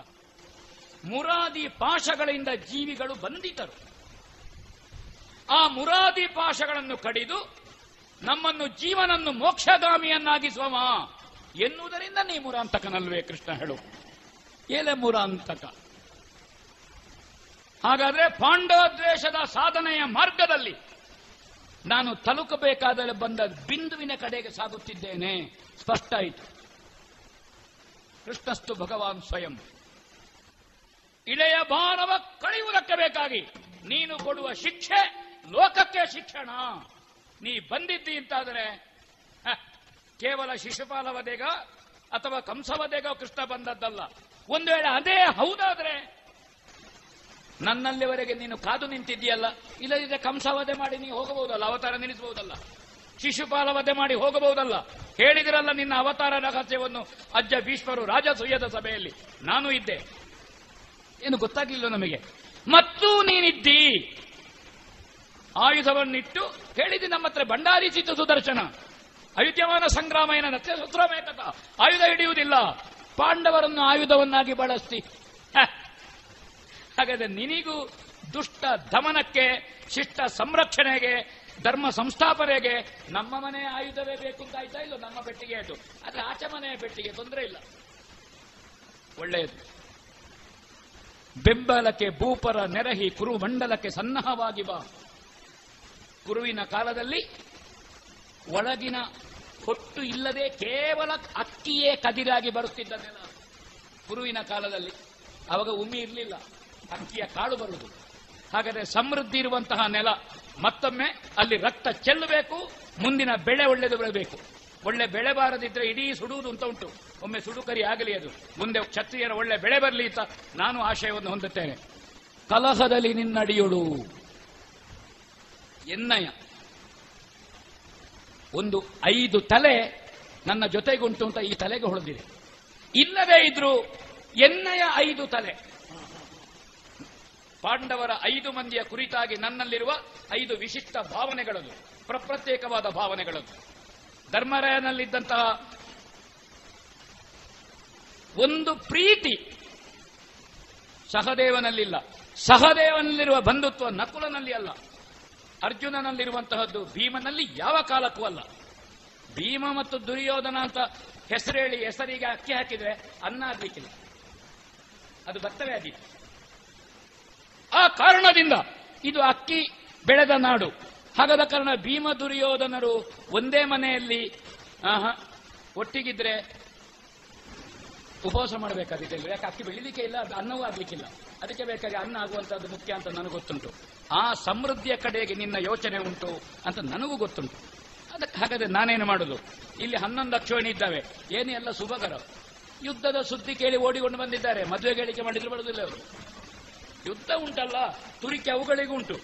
ನೀನೇನು ಇಪ್ಪತ್ತೆರಡನೇ ತಿರುಗಾಟ ಮಾಡಿ ಪರಶುರಾಮ ಅವತಾರ ಮಾಡಿ ಊರು ತಿರುಗುವುದು ಬೇಡ. ನೀನು ಇದ್ದಲ್ಲಿಗೆ ಹನ್ನೊಂದು ಅಕ್ಷೋಣಿಯನ್ನು ತಂದು ನಿಲ್ಲಿಸಿದ್ದೇನೆ. ಅಲ್ಲಿ ಏಳು ಅಕ್ಷೋಹಿಣಿಯು ಧರ್ಮರಾಯನಿಗೆ ಬೆಂಬಲವಾಗಿ ಬಂದದ್ದಲ್ಲ. ಬೆಂಬಲವಾದ್ರೆ ಅವ ಏಕಚಕ್ರದಲ್ಲಿರುವಾಗಲೂ ಬರಲಿಲ್ಲ. ವನವಾಸದಲ್ಲಿರುವಾಗ ದೌಮ್ಯಾದಿ ಮುನಿಗಳಿದ್ದದ್ದು. ಯಾರೂ ಧರ್ಮರಾಯನಿಗೆ ನಾವಿದ್ದೇವೆ ಅಂತ ಹೇಳಿಲ್ಲ. ಈಗ ನೀನು ಬಂದು ಯುದ್ಧಕ್ಕೆ ಎಲ್ಲ ತಯಾರಾಗುವಾಗ ಏಳಕ್ಷೋಹಿಣಿಯೋ ನಾವು ಸಹ ಧರ್ಮರಾಯನ ಕಡೆಗೆ ಸೇರಿಕೊಳ್ಳುವ ಗೆದ್ದ ಮೇಲೆ ಬೆಂಬಲ ಉಂಟು ಅಂತ ಹೇಳುವ ಮೂರನೇ ಪಕ್ಷ ಎಷ್ಟು ಉಂಟು. ಗೆಲ್ಲುವ ಮೊದಲಿಗೆ ಹುಡುಗ ಇಳಿತಾಳ ಕಡಿತ ನಾನು ಹಾ, ಗೆದ್ದ ಮೇಲೆ ಇದ್ದಾರೆ. ಆ ಅಕ್ಷಯಿಣಿ ಅದಕ್ಕೆ ನಿಮ್ಮ ಪಕ್ಷದವರನ್ನೇ ನೀವು ಕೊಲ್ಲುವುದು ಬೇಡ. ಅವರನ್ನು ಮುಗಿಸುವ ಕೆಲಸ ನನ್ನದು. ಕೈದ್ದಣಿಯೇ ಹೊಯ್ದಾಡುವೆನು. ಅವರನ್ನು ತೆಗಿಲಿಕ್ಕೆ. ನಮ್ಮಲ್ಲಿದ್ದಾರೆ ಹನ್ನೊಂದು. ಇದು ಯುದ್ಧಕ್ಕೆ ಮುಖ ಕೊಡ್ತಾವೆ ಅಂತ ಹೇಳಲಿಕ್ಕೆ ಬರುವುದಿಲ್ಲ. ಹಿಂದೆ ಇದ್ದವರನ್ನು ಕುತ್ತಿಗೆ ಕೈ ಹಾಕಿ ಮುಂದೆ ದಬ್ಬುತ್ತೇನೆ. ಕಡಿ. ಕಡಿ. ಧರ್ಮದ ಬೆಳೆ ಬೆಳೆಯುವುದಕ್ಕೆ ಬೇಕಾಗಿ ಅಧರ್ಮಿಗಳ ಸರ್ವನಾಶವಾಗಲಿ. ಅದರ ದ್ಯೋತಕವಾಗಿ ಹಸ್ತಿನಾವತಿ ಎರಡಾಗುವುದು ಬೇಡ. ಎರಡಾದದ್ದು ಮೂರಾದೀತು, ಮೂರಾದದ್ದು ಹದಿಮೂರಾದೀತು. ಸಮಗ್ರ ಆರ್ಯಾವರ್ತ, ನಾವು ಅಖಂಡತೆ, ಎಲ್ಲ ಭಾಷಣದಕ್ಕೆ ಸೀಮಿತ ಅಲ್ಲ ನಾನು ಅದನ್ನು ಅನುಷ್ಠಾನ ಮಾಡ್ತೇನೆ. ಬದುಕಿದ್ರೆ ನಾನು. ಕೃಷ್ಣ, ಸತ್ರೆ, ಧರ್ಮರಾಯ. ಒಳಗಿದ್ದಾನೆ ಕೃಷ್ಣ ಧರ್ಮರಾಯ. ವಿರೋಧದಲ್ಲಿ ಧರ್ಮರಾಯನನ್ನು ಪ್ರೀತಿಸ್ತೇನೆ. ಆ ಕಾರಣದಿಂದ ಈಗ ನಮ್ಮಲ್ಲಿಯೂ ಶಿವಾಣ ಹೇಳುದಿಲ್ಲ, ಹರಿವಾಣ ಅಂತ ಹೇಳುದು ನಾನು. ತಪ್ಪಿಯು, ಆ ಹರಿ ನನಗಾಗುವುದಿಲ್ಲ ಹರಿವಾಣವೇ, ನಿನ್ನೆ ತಯಾರು ಮಾಡಿಟ್ಟಿದ್ದೇನೆ ನಿದ್ದೆಗೆಟ್ಟು. ಪಂಚಬಳ್ಳಿಯ ಎಲೆ. ಒಳ್ಳೆ ಅಭ್ಯಾಸ ಬೇಕು. ಅಭ್ಯಾಸ ಇಲ್ಲದಿದ್ದರೆ ನನಗೆ ಚರ್ಮ ಉದೀತು. ಐದು ಎಲೆ. ಇದು ಪಂಚಭೂತಾತ್ಮಕವಾದ ಶರೀರದ ದ್ಯೋತಕ. ಕಾಣುವಾಗ ಬೆಣ್ಣೆ, ಜಗದ್ರೆ ರಕ್ತ. ಅದು ರಕ್ತ ರಂಜಿತ ಸುಣ್ಣ. ಪೂಗ ಫಲ ಎಲ್ಲ ಶುಭ ಕಾರ್ಯಕ್ರಮಗಳಿಗೆ. ನೀನು ಬಂದ ಮೇಲೆ ಅದಕ್ಕೆ ಮೌಲ್ಯವೂ ಒಳ್ಳೆಯದು ಬಂದಿದೆ ಪೂಗ ಫಲಕ್ಕೆ ಅದರಲ್ಲೇ ಬದುಕುತ್ತಾ ಇದ್ದಾರೆ. ಅಡಿಕೆ ಏಕಲಕ್ಷ ಅದು ಕೃಷ್ಣ ಲಕ್ಷ ಹರಿಯ ಲಕ್ಷ ಅದನ್ನು ಮುಂದಿಟ್ಟಿದ್ದೇನೆ. ಉರಿಯುತ್ತದೆ, ಬೆಳಕು ಕೊಡ್ತಾರೆ ಅಸ್ತಿತ್ವವನ್ನು ಕಳ್ಕೊಳ್ತದೆ, ಪರಿಮಳವು ಉಂಟು ಉರಿಯುವಾಗ. ಕರಕಲು ವಾಸನೆಯಲ್ಲ, ಕರ್ಪೂರ. ಅದನ್ನು ಮುಂದಿಟ್ಟಿದ್ದೇನೆ. ಸಮಗ್ರ ಹಸ್ತಿನಾವತಿ ಅಲ್ಲ, ಸಮಗ್ರ ಭರತಖಂಡ ಅದನ್ನು ಇದರ ಮೇಲೆ ಆವಾಹಿಸಿದ್ದೇನೆ. ಯಾವುದೇ ರಾಜಲಾಂಛನಗಳನ್ನು, ರಾಜಕೀಯ ಸೌಲಭ್ಯಗಳನ್ನು ಯುದ್ಧಕ್ಕೆ ಬಳಸುವುದಿಲ್ಲ ಅಂತ ಪ್ರತಿಜ್ಞೆ ಮಾಡಿದ್ದೇನೆ, ಅಧಿಕಾರ ತ್ಯಾಗ ಮಾಡಿದ್ದೇನೆ. ಮುಂದೆ ಯಾರು ಅಧಿಕಾರಿಯಾಗಬೇಕು ಇದನ್ನು ಜಗತ್ತಿನ ಅಧಿಕಾರಿಯಾದಂತಹ ಸರ್ವಾಧಿಕಾರಿಯಾದ, ಧರ್ಮಾಧಿಕಾರಿಯಾದ ನೀನು ನಿರ್ಣಯ ಮಾಡಬೇಕು ಅಂತ ಪ್ರಾರ್ಥಿಸ್ತೇನೆ. ಇದು ರಣಮಹೋತ್ಸವವೆಂಬ ಮತ ರಣವೀಳ್ಯ ಕೃಷ್ಣ ಊಟ ಮಾಡುವುದಿಲ್ಲ ಅಂತ ಹೇಳಿದ್ದಿ ವೀಳ್ಯ ತಿನ್ನಲಿಕ್ಕೆ ಹೊತ್ತೇನಾದ್ರೂ ಉಂಟಾ? ಊಟ ಮಾಡಬೇಕು ಅಂತ ಉಂಟಾ ನಿನಗೆ? ನೀನು ವೀಳ್ಯ ತಿಂದದ್ದು ಗೊತ್ತಾಗುವುದಿಲ್ಲ ಯಾರಿಗೂ. ವೀಳ್ಯ ತಿನ್ನುವುದರಲ್ಲಿ ಕೃಷ್ಣ ಲೀಲೆ ನೀನು. ಎತ್ತಿ ಕೊಟ್ಟಿದ್ದೆ. ಸ್ವೀಕರಿಸಬೇಕು ಸುಯೋಧನ ಯಾವುದು ನಿನ್ನ ನಿರ್ಣಯವೋ ಅದರ ಪರಿಣಾಮ ನನ್ನ ವ್ಯಕ್ತಿಗತವಾದ ವ್ಯಕ್ತಿತ್ವದ ಮೇಲಲ್ಲವೇ ಅಲ್ಲ. ಪ್ರಪಂಚದ ಮೇಲಾಗ್ತದೆ ಎಂಬುದಕ್ಕಾಡಿದೆ ನನ್ನ ದಾರಿಯನ್ನು ನಾನೇ ನಡೆಯುತ್ತೇನೆ ನನ್ನ ಹೊರೆಯನ್ನು ನಾನೇ ಹೊರುತ್ತೇನೆ. ಇದು ನಿನ್ನ ನಿರ್ಣಯ ಅಂತ ಆದರೆ ಒಳ್ಳೆಯದು ಸ್ವೀಕರಿಸಿದೆ. ಆದರೆ ಈ ಸಭಾಸ್ಥಾನದಲ್ಲಿ ಸೇರಿದ ಎಲ್ಲರಲ್ಲಿ ಒಂದು ಮಾತುಂಟು ಇವನಾಡುತ್ತಿರುವುದೆಲ್ಲ ಆದರ್ಶ ಎಂಬ ಭ್ರಮೆಗೊಳಗಾಗಬೇಡಿ. ಯಾವುದು ಸ್ವಾರ್ಥ ಸಾಧನೆಗೆ ಅನುಕೂಲ ಅಂತ ತಿಳಿದಿದ್ದಾನೋ, ಅದನ್ನು ಆದರ್ಶದ ಸೋಗಿನಲ್ಲಿ ಆಡ್ತಾ ಇದ್ದಾನೆ. ಯಾವಾಗ ವೈಯಕ್ತಿಕವಾದದ್ದು ರಾಜಕೀಯ ಸಾಧನೆಗೆ ಉಪಯೋಗವಾಗ್ತದೋ, ಅದು ಖಂಡನೀಯ ಅಂತ ತಿಳಿಯಿರಿ. ಮರಣಮಂ ಬಯಸಿರ್ಪನಿ ಕಳಂ. ಸಾಧ್ಯ ಆದರೆ ತಿದ್ದಿ. ಸ್ವಲ್ಪ ನೇರ್ಪಡಿಸಿದರೆ ಮುಂದೆ ಪ್ರಪಂಚಕ್ಕೆ ಪ್ರಯೋಜನ ಆದೀತು. ಇದು ನಿಮ್ಮಲ್ಲಿ ನನ್ನ ವಿನಂತಿ. ರಣವೀಳ್ಯವನ್ನು ಸ್ವೀಕರಿಸಿದ್ದೇನೆ. ಬಂದದ್ದು ಹಾಗೋ ಹೀಗೆ ಒಂದು ಸಾರ್ಥಕ ಆಯಿತು ಅನ್ನುವ ಭಾವನೆಯುಂಟು. ಹೋಗಿ ಬರ್ತೇನೆ.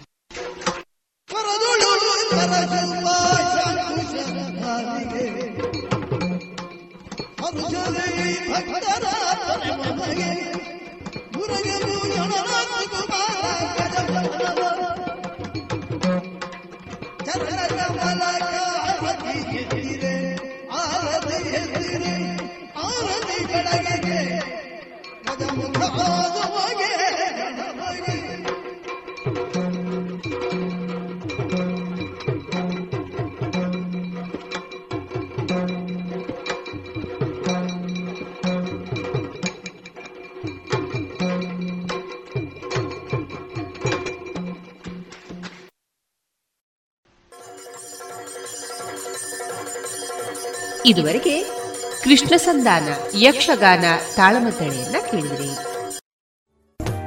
ಗುಣಮಟ್ಟದಲ್ಲಿ ಶ್ರೇಷ್ಠತೆ, ಹಣದಲ್ಲಿ ಗರಿಷ್ಠ ಉಳಿತಾಯ. Sneha silk and readymades, Golwar, Puttur. ಮದುವೆ ಚವಳಿ ಮತ್ತು ಫ್ಯಾಮಿಲಿ ಶೂರು ಎಲ್ಲಾ ಬ್ರಾಂಡೆಡ್ ಡ್ರೆಸ್ಗಳು ಅತ್ಯಂತ ಸ್ಪರ್ಧಾತ್ಮಕ ಮತ್ತು ಮಿತ ದರದಲ್ಲಿ ಲಭ್ಯ. Sneha silk and readymades. Shivaguru complex, Anjaneya ಮಂತ್ರಾಲಯದ ಬಳಿ ಗೋಲ್ವಾರು, ಪುತ್ತೂರು.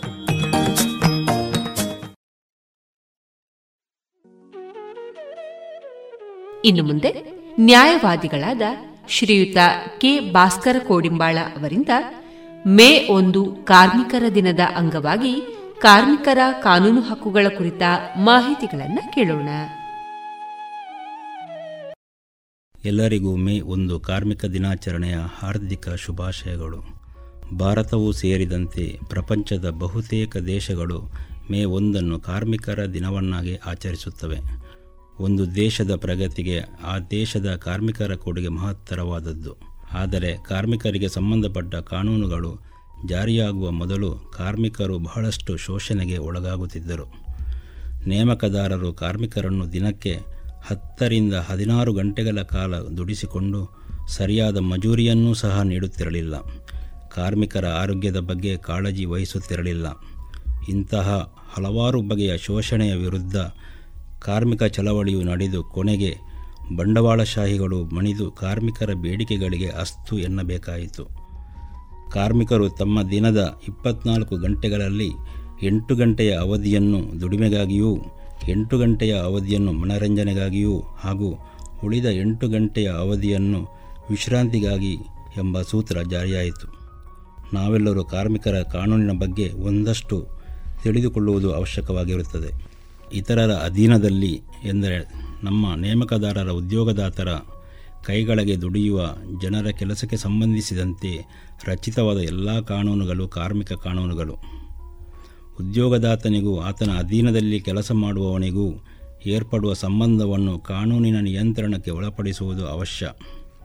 ಯಜಮಾನ ಮತ್ತು ಕಾರ್ಮಿಕ, ಎಂಪ್ಲಾಯರ್ ಆ್ಯಂಡ್ ಎಂಪ್ಲಾಯಿ ನಡುವಣ ಸಂಬಂಧ ವಾಸ್ತವವಾಗಿರಲಿ ಅಥವಾ ಮುಂದೆ ಉದ್ಭವಿಸುವಂಥದ್ದಾಗಿರಲಿ ಕಾರ್ಮಿಕನ ದುಡಿಮೆ ದೈಹಿಕವಾದದ್ದಾಗಿರಲಿ, ಮಾನಸಿಕವಾದದ್ದಾಗಿರಲಿ, ಇಂಥ ಎಲ್ಲ ಸಂದರ್ಭಗಳಿಗೂ ಕಾರ್ಮಿಕ ಕಾನೂನುಗಳು ಅನ್ವಯಿಸುತ್ತವೆ. ಕೆಲಸಗಾರ ನೇಮಕದಾರನಿಗೆ ಅಧೀನವೇ ಅಥವಾ ಅಲ್ಲವೇ ಎಂಬುದು ಪರಿಗಣಿಸಬೇಕಾದ ಅಂಶ. ಸ್ವತಂತ್ರವಾಗಿ ದುಡಿಯುವವನಿಗೆ ಕಾರ್ಮಿಕ ಕಾನೂನುಗಳು ಅನ್ವಯಿಸುವುದಿಲ್ಲ. ಆದುದರಿಂದ ಅಧೀನವರ್ತಿ ಕೆಲಸಗಾರ ಯಾರು, ಸ್ವತಂತ್ರ ಗುತ್ತಿಗೆದಾರ ಯಾರು ಎಂಬುದನ್ನು ನಿರ್ಣಯಿಸುವುದು ಮುಖ್ಯವಾಗಿರುತ್ತದೆ. ಕೆಲಸಗಾರನ ಕೆಲಸದ ವಿಧಾನ, ಗುಣ, ಪರಿಮಾಣಗಳ ಮೇಲೆ ಯಜಮಾನನ ಹತೋಟಿ ಇರುವಲ್ಲಿ ಕಾರ್ಮಿಕ ಕಾನೂನುಗಳ ವ್ಯಾಪ್ತಿಗೆ ಒಳಪಡುತ್ತದೆ. ದೇಶದ ಉತ್ಪಾದನಾ ಕಾರ್ಯದಲ್ಲಿ ನಿರತರಾದ ಮಾಲೀಕರು, ಕಾರ್ಮಿಕರು ಸಹವರ್ತಿಸಿ ನಡೆಯುವಂತೆ ಮಾಡುವುದು ಸರಕಾರದ ಕರ್ತವ್ಯ. ಈ ಉದ್ದೇಶದಿಂದಲೇ ಕಾರ್ಮಿಕ ಕಾನೂನುಗಳು ಜಾರಿಗೆ ಬಂದಿವೆ. ನಿಷ್ಪಕ್ಷ ದೃಷ್ಟಿ ನೀತಿ ಪಾಲನೆ, ಅಂತಾರಾಷ್ಟ್ರೀಯ ಏಕರೂಪತೆ, ಜನತೆಯ ಆರ್ಥಿಕ ಆಡಳಿತ ಇವು ಕಾರ್ಮಿಕ ಕಾನೂನುಗಳಿಗೆ ಆಧಾರಭೂತವಾದ ತತ್ವಗಳು. ಭಾರತದಲ್ಲಿ ಜಾರಿಯಲ್ಲಿರುವ ಪ್ರಮುಖ ಕಾರ್ಮಿಕ ಕಾನೂನುಗಳ ಬಗ್ಗೆ ಮೂಲಭೂತವಾಗಿ ಒಂದಷ್ಟು ತಿಳಿದುಕೊಳ್ಳುವುದು ಅವಶ್ಯಕ. ಅವುಗಳಲ್ಲಿ ಪ್ರಮುಖವಾದದ್ದು ಕಾರ್ಖಾನೆಗಳ ಕಾಯ್ದೆ, ಫ್ಯಾಕ್ಟ್ರೀಸ್ ಆ್ಯಕ್ಟ್ ಕೈಗಾರೀಕರಣದ ಯುಗದಲ್ಲಿ ಕಾರ್ಖಾನೆಗಳ ಸಂಖ್ಯೆ ಬಹುಶೀಘ್ರವಾಗಿ ವೃದ್ಧಿಸುತ್ತಿದೆ. ಅವುಗಳಲ್ಲಿಯ ಉದ್ಯೋಗದ ಸ್ಥಿತಿಗಳನ್ನು ಕ್ರಮಗೊಳಿಸುವುದು ಅಗತ್ಯವೆಂದು ಸರ್ಕಾರ ಪರಿಗಣಿಸಿದೆ. ಸಾವಿರದ ಒಂಬೈನೂರ ನಲವತ್ತೆಂಟರಲ್ಲಿ ಜಾರಿಗೆ ಬಂದ ಕಾರ್ಖಾನೆಗಳ ಕಾಯ್ದೆ ಅತ್ಯಂತ ವ್ಯಾಪಕವಾಗಿದೆ. ಕಾರ್ಖಾನೆಗಳಲ್ಲಿ ಕೆಲಸ ಮಾಡುವವರ ಆರೋಗ್ಯ, ಸುರಕ್ಷತೆ, ಕಲ್ಯಾಣ, ವಯಸ್ಕರ ಕೆಲಸದ ಅವಧಿ, ಕಿರಿಯರ ನೇಮಕ, ಕೂಲಿ ಸಹಿತ ರಜಾ ನೀಡಿಕೆ ಮುಂತಾದ ನಾನಾ ವಿಚಾರಗಳನ್ನು ಕುರಿತ ನಿಬಂಧನೆಗಳು ಅದರಲ್ಲಿವೆ. ಇವನ್ನು ಅನುಸರಿಸುವ ಸಲುವಾಗಿ ಪ್ರತಿಯೊಂದು ಕಾರ್ಖಾನೆಯ ಒಡೆಯ, ಅನುಭವದಾರ, ವ್ಯವಸ್ಥಾಪಕ ಮುಂತಾದವರ ಹೊಣೆಯನ್ನು ನಿರ್ಧರಿಸಲಾಗಿದೆ.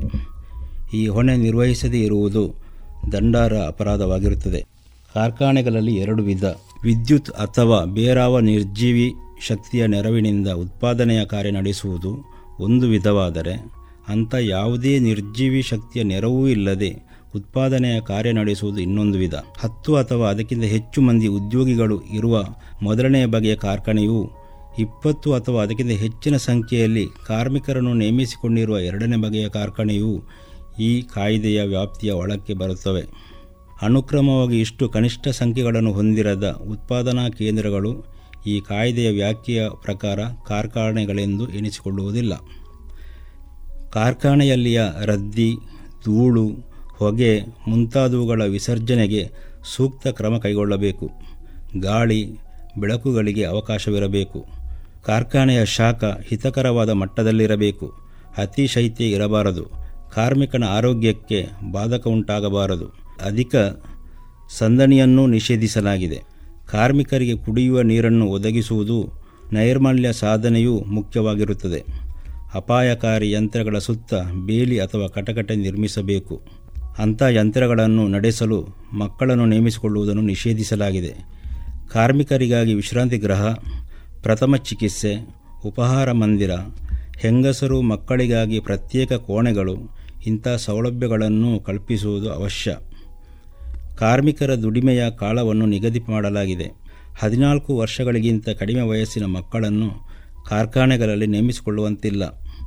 ಕಾರ್ಮಿಕ ಕಾನೂನುಗಳಲ್ಲಿ ಇನ್ನೊಂದು ಪ್ರಮುಖ ಕಾಯ್ದೆ ಕಾರ್ಮಿಕರ ನಷ್ಟ ಪರಿಹಾರ ಕಾಯಿದೆ. ಕಾರ್ಮಿಕನಿಗೆ ತೊಂದರೆಯಾಗದಂತೆ, ನೆಮ್ಮದಿ ಭಂಗವಾಗದಂತೆ, ಅವನ ಆರೋಗ್ಯ ಕೆಡದಂತೆ ನೋಡಿಕೊಳ್ಳುವುದು ಕಾರ್ಖಾನೆ ಕಾಯ್ದೆಯ ಮತ್ತು ಅಂಥ ಇತರ ಕಾಯ್ದೆಗಳ ಉದ್ದೇಶ. ಕಾರ್ಮಿಕರ ದುಡಿಮೆಯ ಸಮಯದಲ್ಲಿ ಸಂಭವಿಸಬಹುದಾದ ಕ್ಷತಿ ಅಥವಾ ಸಾವು ನೋವಿಗೆ ಸೂಕ್ತ ಪರಿಹಾರ ನೀಡುವ ಕಾಯ್ದೆ ಸಾವಿರದ ಒಂಬೈನೂರ ಇಪ್ಪತ್ತ ಮೂರಕ್ಕೆ ಹಿಂದೆ ಭಾರತದಲ್ಲಿ ಇರಲಿಲ್ಲ. ನೊಂದ ಕಾರ್ಮಿಕರು ಪರಿಹಾರಕ್ಕಾಗಿ ನ್ಯಾಯಾಲಯಗಳಿಗೆ ಹೋಗಲು ಅವರಿಗೆ ಆರ್ಥಿಕ ಶಕ್ತಿ ಇರಲಿಲ್ಲ. ಈ ತೊಂದರೆಯ ನಿವಾರಣೆಗಾಗಿ ಸಾವಿರದ ಒಂಬೈನೂರ ಇಪ್ಪತ್ತ ಮೂರರಲ್ಲಿ ಕಾರ್ಮಿಕರ ನಷ್ಟ ಪರಿಹಾರ ಕಾಯ್ದೆ ಅಂಗೀಕೃತವಾಗಿ ಮರು ವರ್ಷದಿಂದ ಜಾರಿಗೆ ಬಂತು. ಉದ್ಯೋಗದ ಫಲವಾಗಿ ಮತ್ತು ಆ ಕಾಲದಲ್ಲಿ ಸಂಭವಿಸುವ ವೈಯಕ್ತಿಕ ಕ್ಷತಿಗೆ ಮತ್ತು ಆ ಕ್ಷತಿಯಿಂದಾಗಿ ಪ್ರಾಣನಷ್ಟಕ್ಕೆ ನೇಮಕದಾರ ನೀಡಬೇಕಾದ ಪರಿಹಾರದ ದರಗಳನ್ನು ನಿಷ್ಕರ್ಷಿಸಲಾಗಿದೆ. ಕಾರ್ಮಿಕ ಪರಿಹಾರವನ್ನು ಇತ್ಯರ್ಥ ಮಾಡುವುದಕ್ಕಾಗಿ ಪ್ರತಿಯೊಂದು ರಾಜ್ಯ ಸರ್ಕಾರವು ಒಬ್ಬ ಕಮಿಷನರನ್ನು ನೇಮಿಸಿರುತ್ತದೆ. ಕಾರ್ಮಿಕ ಪರಿಹಾರ ಕಾಯ್ದೆಯ ಅನ್ವಯ ಹೆಚ್ಚು ಶೀಘ್ರವಾಗಿ ಪರಿಹಾರ ದೊರಕಿಸಿಕೊಳ್ಳುವುದು ಸಾಧ್ಯ. ಅಲ್ಲದೆ ಈ ಕಾಯ್ದೆಯ ವ್ಯಾಪ್ತಿ ಹೆಚ್ಚು ವಿಶಾಲವಾಗಿರುತ್ತದೆ. ನೇಮಕದಾರನೇ ಕಾರ್ಮಿಕನ ಕ್ಷತಿ ಅಥವಾ ಸಾವಿಗೆ ಕಾರಣ ಅಲ್ಲದಿದ್ದರೂ ಸಹ ಪರಿಹಾರ ಪಡೆಯಬಹುದು.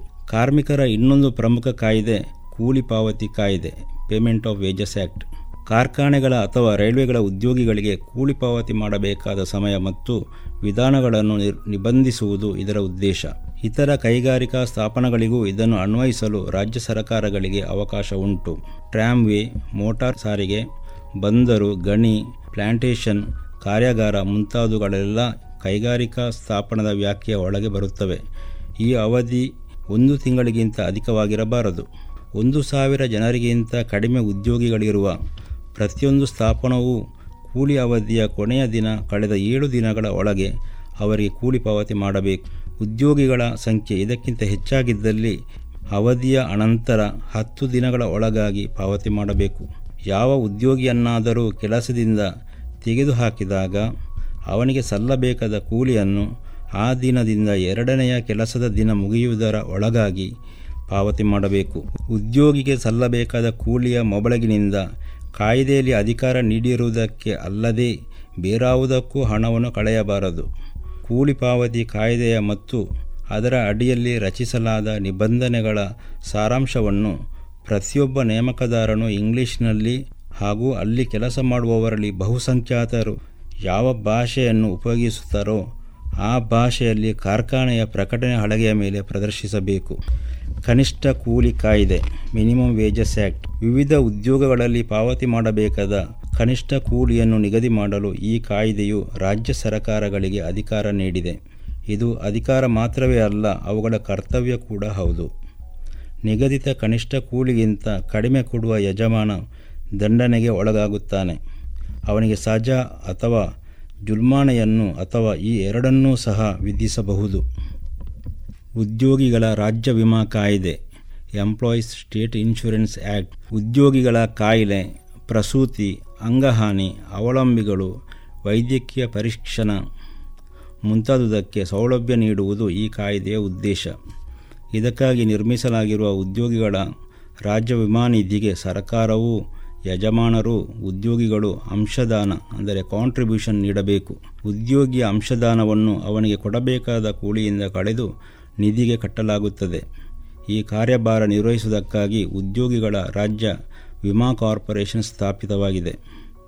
ಕೇಂದ್ರ ರಾಜ್ಯ ಸರ್ಕಾರಗಳ ನೇಮಕದಾರರ, ಉದ್ಯೋಗಿಗಳ ಮತ್ತು ವೈದ್ಯ ವೃತ್ತಿ ನಿರತರ ಪ್ರತಿನಿಧಿಗಳು ಇದರ ಸದಸ್ಯರು. ಉದ್ಯೋಗಿಗಳ ಭವಿಷ್ಯ ನಿಧಿ ಕಾಯ್ದೆ ಎಂಪ್ಲಾಯೀಸ್ ಪ್ರಾವಿಡೆಂಟ್ ಫಂಡ್ ಆ್ಯಕ್ಟ್ ಯಾವುದೇ ಸ್ಥಾಪನದ ಉದ್ಯೋಗಿಗಳಿಗಾಗಿ ಭವಿಷ್ಯ ನಿಧಿ ಸ್ಥಾಪಿಸಿ, ಅದಕ್ಕೆ ಉದ್ಯೋಗಿಯ ಕೂಲಿಯ ಮೊಬಳಗಿಗೆ ಅನುಗುಣವಾಗಿ ನೇಮಕದಾರ ಮತ್ತು ಉದ್ಯೋಗಿ ಇವರಿಬ್ಬರಿಂದಲೂ ಅಂಶದಾನ ಪಡೆದು ಉದ್ಯೋಗಿ ನಿವೃತ್ತನಾದಾಗ ಅದನ್ನು ಅವನಿಗೆ ಬಡ್ಡಿಯೊಂದಿಗೆ ವಾಪಸ್ಸು ಕೊಡುವ ವ್ಯವಸ್ಥೆ ಮಾಡುವುದು ಈ ಕಾಯ್ದೆಯ ಉದ್ದೇಶ. ಕೈಗಾರಿಕಾ ವಿವಾದಗಳ ಕಾಯ್ದೆ ಇಂಡಸ್ಟ್ರಿಯಲ್ ಡಿಸ್ಪ್ಯೂಟ್ಸ್ ಆ್ಯಕ್ಟ್ ನೇಮಕದಾರರಿಗೂ ಉದ್ಯೋಗಿಗಳಿಗೂ ನಡುವೆ ವಿವಾದ ಉದ್ಭವಿಸಂತೆ ತಡೆಯುವುದು ಹಾಗೂ ಒಂದು ವೇಳೆ ವಿವಾದ ಉದ್ಭವಿಸಿದರೆ ಅದನ್ನು ಇತ್ಯರ್ಥಪಡಿಸುವುದು ಈ ಕಾಯ್ದೆಯ ಉದ್ದೇಶ. ನಿಗದಿ ಮಾಡಲಾದ ಕನಿಷ್ಠ ಸಂಖ್ಯೆಗಿಂತ ಕಡಿಮೆ ಉದ್ಯೋಗಿಗಳು ಇಲ್ಲದ ಪ್ರತಿಯೊಂದು ಕೈಗಾರಿಕಾ ಸ್ಥಾಪನದಲ್ಲೂ ಕಾರ್ಮಿಕರ ಸಮಿತಿಯೊಂದನ್ನು ರಚಿಸಬೇಕು. ನೇಮಕದಾರ, ಕಾರ್ಮಿಕರು, ಎರಡೂ ಪಕ್ಷಗಳ ಸಮಸಮ ಪ್ರತಿನಿಧಿಗಳು ಇರುವ ಈ ಸಮಿತಿಯ ಮುಖ್ಯ ಉದ್ದೇಶವೆಂದರೆ ಉದ್ಯೋಗಿಗಳ ಮತ್ತು ನೇಮಕದಾರರ ನಡುವೆ ಸಾಮರಸ್ಯ ಸ್ಥಾಪನೆ. ಕಾರ್ಮಿಕರಿಗೆ ಸಂಬಂಧಿಸಿದ ಎಲ್ಲ ವಿಚಾರಗಳ ಬಗ್ಗೆಯೂ ಅಭಿಪ್ರಾಯ ವ್ಯಕ್ತಪಡಿಸಲು ಈ ಭಿನ್ನಾಭಿಪ್ರಾಯಗಳನ್ನು ಬಗೆಹರಿಸಲು ಸಮಿತಿ ಪ್ರಯತ್ನಿಸುತ್ತದೆ. ಯಾವ ವಿಚಾರದಲ್ಲಾದರೂ ವಿವಾದ ಉದ್ಭವಿಸಿದ ಸಂದರ್ಭದಲ್ಲಿ ಎರಡೂ ಪಕ್ಷಗಳ ನಡುವೆ ಸಂಧಾನ ನಡೆಸಿ ರಾಜಿ ಮಾಡಿಸಲು ಸಂಧಾನ ಅಧಿಕಾರಿಗಳನ್ನು ನೇಮಿಸಲು ಸರಕಾರಕ್ಕೆ ಅಧಿಕಾರ ಉಂಟು. ಅವರಿಂದ ವಿವಾದ ಇತ್ಯರ್ಥವಾಗದಿದ್ದರೆ ಸರ್ಕಾರ ಅನುಸರಿಸಬಹುದಾದ ಕ್ರಮಗಳು. ಒಂದನೆಯದಾಗಿ ರಾಜಿ ಮಂಡಳಿಯೊಂದಕ್ಕೆ ವಿವಾದ ಸಲ್ಲಿಕೆ. ಎರಡನೆಯದಾಗಿ ವಿವಾದಕ್ಕೆ ಸಂಬಂಧಿಸಿದಂತೆ ವಿಷಯದ ಬಗ್ಗೆ ವಿಚಾರಣೆ ನಡೆಸಿ ವಿಚಾರಣಾಲಯಕ್ಕೆ ವರದಿ ಸಲ್ಲಿಕೆ. ಮೂರನೆಯದಾಗಿ ಕೆಲಸಗಾರರ ವಜಾ, ಅವರಿಗೆ ನೀಡಲಾಗಿದ್ದ ಸೌಲಭ್ಯಗಳ ರದ್ದು, ಮುಷ್ಕರ, ಬೀಗಮುದ್ರೆ ಮುಂತಾದ ವಿಚಾರಗಳಿಗೆ ಸಂಬಂಧಿಸಿದಂತೆ ಉದ್ಭವಿಸಿದ ವಿವಾದಗಳನ್ನು ವಿಚಾರಣೆಗಾಗಿ ಕಾರ್ಮಿಕ ನ್ಯಾಯಾಲಯಕ್ಕೆ ಒಪ್ಪಿಸುವುದು. ನಾಲ್ಕನೆಯದಾಗಿ ವಿವಾದದ ಬಗ್ಗೆ ನ್ಯಾಯ ನಿರ್ಣಯ ನೀಡಲು ನ್ಯಾಯಪೀಠವೊಂದಕ್ಕೆ ಅದನ್ನು ಒಪ್ಪಿಸುವುದು. ವಿವಾದಕ್ಕೆ ಸಂಬಂಧಿಸಿದ ಪಕ್ಷಗಳು ತಮ್ಮ ವ್ಯಾಜ್ಯವನ್ನು ಪಂಚಾಯತ್ಗೆ ಒಪ್ಪಿಸಬಹುದು. ಇದಕ್ಕಾಗಿ ನಾನಾ ಪ್ರಾಧಿಕಾರಗಳ ರಚನೆ, ಅವುಗಳ ಕಾರ್ಯಭಾರ, ಕರ್ತವ್ಯ ಇವನ್ನೆಲ್ಲ ಈ ಕಾಯ್ದೆಯಲ್ಲಿ ವಿವರಿಸಲಾಗಿದೆ. ಕಾನೂನಿಗೆ ವಿರೋಧವಾದ ರೀತಿಯಲ್ಲಿ ಮುಷ್ಕರ ಅಥವಾ ಕಾರ್ಖಾನೆಯ ಬೀಗಮುದ್ರೆಗೆ ಕಾರಣರಾದವರು ಕಾಯ್ದೆಯ ಪ್ರಕಾರ ಶಿಕ್ಷೆಗೆ ಗುರಿಯಾಗಬೇಕಾಗುತ್ತದೆ. ಕಾರ್ಮಿಕರ ಹಿತರಕ್ಷಣೆಗಾಗಿ ಇನ್ನೂ ಅನೇಕ ಕಾಯ್ದೆಗಳು ಜಾರಿಯಲ್ಲಿದೆ. ಮಹಿಳಾ ಉದ್ಯೋಗಿಗಳಿಗೆ ಪ್ರಸೂತಿಯ ಕಾಲದಲ್ಲಿ ಸಂಬಳ ಸಹಿತ ರಜಾ ನೀಡಿಕೆ, ಹಡಗು ಕಟ್ಟೆಗಳಲ್ಲಿ ಕೆಲಸ ಮಾಡುವವರ ಉದ್ಯೋಗ ನಿಯಂತ್ರಣ, ವ್ಯಾಪಾರ ನೌಕೆಗಳ ಕಲಾಪಗಳಿಗೆ ಸಂಬಂಧಿಸಿದಂತೆ ನಿಬಂಧನೆಗಳ ರಚನೆ ಮುಂತಾದ ವಿಶಿಷ್ಟ ಉದ್ದೇಶಗಳಿಗಾಗಿ ಬೇರೆ ಬೇರೆ ಕಾಯ್ದೆಗಳು ಜಾರಿಯಲ್ಲಿದೆ. ಯಾವುದೇ ಒಂದು ಉದ್ಯಮ, ಕೈಗಾರಿಕೆ, ಕಾರ್ಖಾನೆ ಯಶಸ್ವಿಯಾಗಿ ಮುನ್ನಡೆಯಬೇಕಾದರೆ ಅಲ್ಲಿ ನೇಮಕದಾರ ಮತ್ತು ಕಾರ್ಮಿಕ ಎಂಪ್ಲಾಯರ್ ಆ್ಯಂಡ್ ಎಂಪ್ಲಾಯಿ ಸಂಬಂಧ ಚೆನ್ನಾಗಿರಬೇಕು. ದುಡಿಸುವವ ದುಡಿಯುವವನ ಹಿತಾಸಕ್ತಿಯನ್ನು ಕಾಯಬೇಕು ಹಾಗೂ ಆತನ ಕಲ್ಯಾಣವನ್ನು ಬಯಸಬೇಕು. ಹಾಗೆಯೇ ದುಡಿಯುವವನು ಸಹ ತನ್ನ ನೇಮಕದಾರ ಅಥವಾ ಎಂಪ್ಲಾಯರ್ ಇವನ ಸಂಸ್ಥೆಯ ಏಳಿಗೆಯನ್ನು ಗಮನದಲ್ಲಿಟ್ಟುಕೊಂಡು ದುಡಿಯಬೇಕಾಗುತ್ತದೆ. ನೇಮಕದಾರರು ಹಾಗೂ ಕಾರ್ಮಿಕರು ಒಂದು ಗಾಡಿಯ ಎರಡು ಚಕ್ರಗಳಿದ್ದಂತೆ. ಎರಡೂ ಚಕ್ರಗಳು ಸರಿಯಾಗಿದ್ದರೆ ಮಾತ್ರ ಗಾಡಿಯು ಮುಂದೋಗಲು ಸಾಧ್ಯ. ಎಲ್ಲರಿಗೂ ಮತ್ತೊಮ್ಮೆ ಕಾರ್ಮಿಕ ದಿನಾಚರಣೆಯ ಹಾರ್ದಿಕ ಶುಭಾಶಯಗಳು. ಇದುವರೆಗೆ ಇಂದು ಮೇ ಒಂದು ಕಾರ್ಮಿಕರ ದಿನ. ಈ ದಿನದ ಅಂಗವಾಗಿ ಕಾರ್ಮಿಕರ ಕಾನೂನು ಹಕ್ಕುಗಳ ಕುರಿತ ಮಾಹಿತಿಯನ್ನ ಪ್ರಸ್ತುತಪಡಿಸಿದವರು ನ್ಯಾಯವಾದಿಗಳಾದ ಶ್ರೀಯುತ ಕೆ. ಭಾಸ್ಕರ್ ಕೋಡಿಂಬಾಳ. ಜಿಎಲ್ಆಚಾರ್ಯ ಜುವೆಲ್ಲರ್ಸ್ನ ಪುತ್ತೂರಿನ ಆರು ಸಾವಿರ ಸ್ಕ್ವೇರ್ ಫೀಟ್ನ ನೂತನ ಮಳಿಗೆಯಲ್ಲಿ ಎಲ್ಲಾ ಪೀಳಿಗೆಯ ಅಭಿರುಚಿಗೆ ಬೇಕಾದ ವೈವಿಧ್ಯಮಯ ಚಿನ್ನ, ಬೆಳ್ಳಿ ಹಾಗೂ ವಜ್ರಾಭರಣಗಳ ವಿಶಿಷ್ಟ ಕಲೆಕ್ಷನ್. ಬನ್ನಿ, ಪರಿಶುದ್ಧತೆಯ ಹೊಸ ಅನುಬಂಧ ಬೆಸೆಯೋಣ. ಇನ್ನು ಮುಂದೆ ಪುತ್ತೂರು ಜಾತ್ರೋತ್ಸವದ ಸಂದರ್ಭ ನಡೆದ ಸಂಸ್ಕಾರ ಭಾರತಿ ಸಂಯೋಜಿತ ರೇಡಿಯೋ ಪಾಂಚಜನ್ಯ ಸಹಕಾರದ ಜಾಗೋ ಹಿಂದೂಸ್ತಾನಿ. ಈ ಕಾರ್ಯಕ್ರಮದ ಧ್ವನಿ ಮುದ್ರಿತ ಮುಂದುವರಿದ ಭಾಗವನ್ನ ಕೇಳೋಣ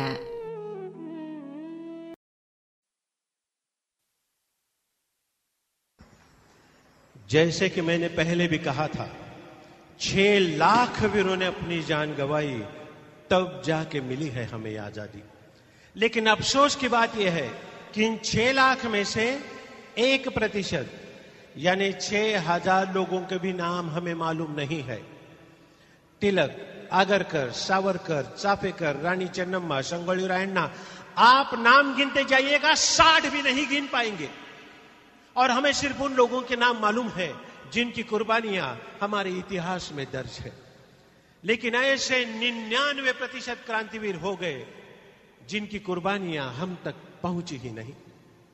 उनमें से एक थे सुरेंद्र पाल जी। सुरेंद्र पाल जी ने शायद यही सोचा होगा, ना तो मैं फांसी चढ़ सकता हूँ, ना मैं लाठियाँ झेल सकता हूँ। लेकिन जो लोग ये काम कर रहे हैं, उनकी मदद मैं ज़रूर कर सकता हूँ। और शायद यही सोचकर उन्होंने अपना रहता हुआ घर और थोड़ी बहुत जो ज़मीन थी, वो सब बेच दी, जिसके कुल मिलाकर के तीन लाख पचास हज़ार रुपए आए। और ये सारे के सारे तीन लाख पचास हज़ार रुपए उन्होंने आज़ाद हिंद सेना को दान दे दिए, जिसके नेता थे सुभाष चंद्र बोस जी।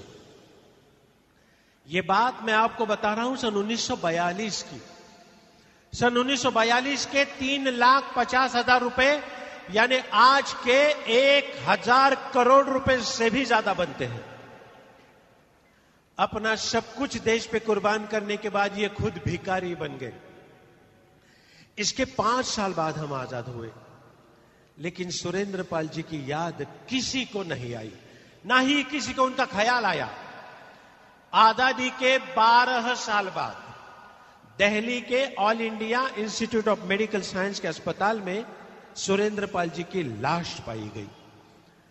वहाँ वह लाश तीन दिन तक लावारिस पड़ी रही और तीन दिन के बाद इसी अस्पताल के दो सिपाहियों ने स्ट्रेचर पर से उस लाश को उठाया और उसका अंतिम क्रियाक्रम किया।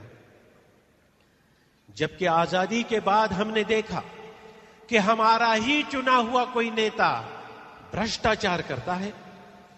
इसी भ्रष्टाचार में वो करोड़ों रुपए कमाता है। इसी भ्रष्टाचार के आरोप में उसे जेल भेज दिया जाता है तो ये जमानत पे छूट के आता है। और ऐसे भ्रष्टाचारी नेता का जुलूस निकाला जाता है, जिसमें शामिल होते हैं लाखों हिंदुस्तानी। जिसने अपना सब कुछ देश पे कुर्बान किया और खुद भिकारी बन गया ऐसे आदमी के अर्थी को कंधा देने के लिए चार लोग भी नसीब नहीं हुए। और जिसने खुद करोड़ों कमाया और देश को भिखारी बनाया, ऐसे आदमी के जुलूस में शामिल हो रहे हैं लाखों हिंदुस्तानी। क्या हो गया हम लोगों को?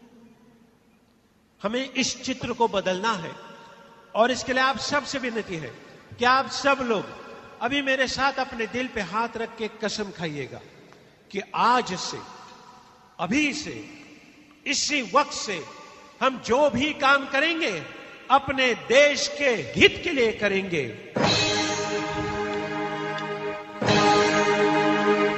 मेरा धर्मा तू मेरा धर्मा, तू तेरा सब कुछ मैं मेरा सब कुछ।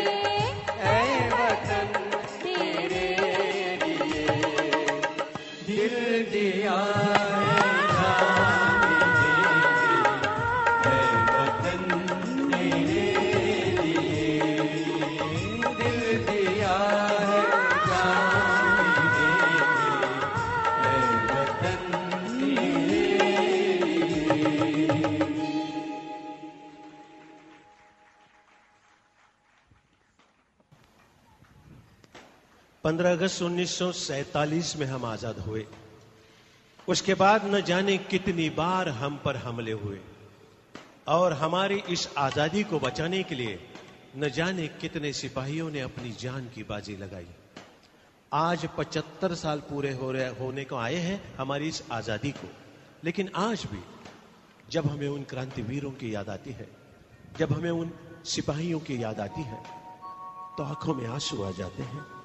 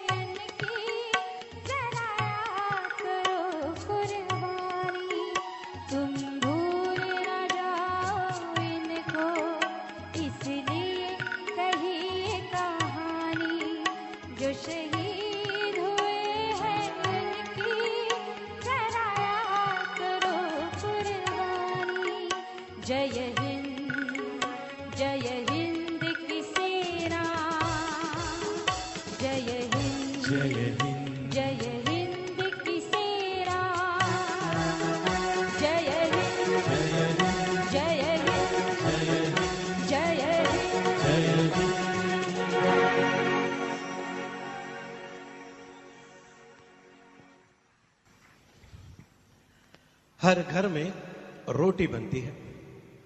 और ये रोटी कैसे बनती है, हम सब अच्छी तरह से जानते हैं। हमें ऐसा लगता है कि भगवान ने इंसान को भी ऐसे ही बनाया होगा जैसे रोटी बनती है। यानी भगवान ने जब सबसे पहली बार इंसान को बनाया तो ठीक तरह से भुना नहीं, ठीक तरह से फ्राई नहीं किया, थोड़ा सा कच्चा रह गया, सफेदी जरा ज़्यादा रह गई तो गोरे लोग बने। इंग्लैंड, ऑस्ट्रेलिया के लोग बने। फिर भगवान ने सोचा, चलो, और एक बार इंसान बनाते और जो गलती पहले हुई, उस गलती को सुधारते हैं। अब भगवान ने दूसरी बार इंसान बनाया। अब की बार थोड़ा ज़्यादा भुना, थोड़ा ज़्यादा फ्राई किया तो जल गया। काले लोग बने, अफ्रीका के केनिया के लोग बने। फिर भगवान ने सोचा, चलो, और एक बार इंसान बनाते और अब की बार कोई गलती नहीं होनी चाहिए। अब भगवान ने तीसरी बार इंसान बनाया, बहुत प्यार से बनाया, अपने हाथों से बनाया, दिल लगा के बनाया, न जला हुआ, न कच्चा।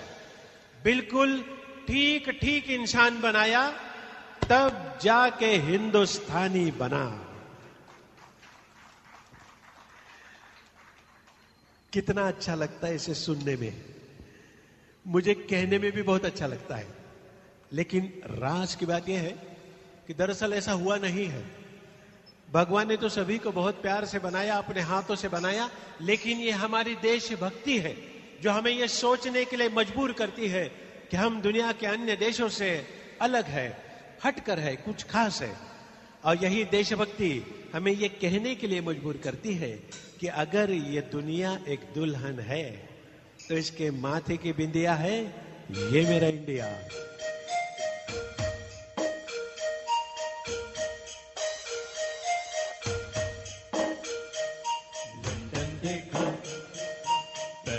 देखा। लंदन देखा पेरिस देखा, और देखा जापान माइकल देखा, एल्विस देखा, सब देखा मेरी जान। सारे जग में कहीं नहीं है दूसरा हिंदुस्तान। दूसरा हिंदुस्तान दूसरा हिंदुस्तान।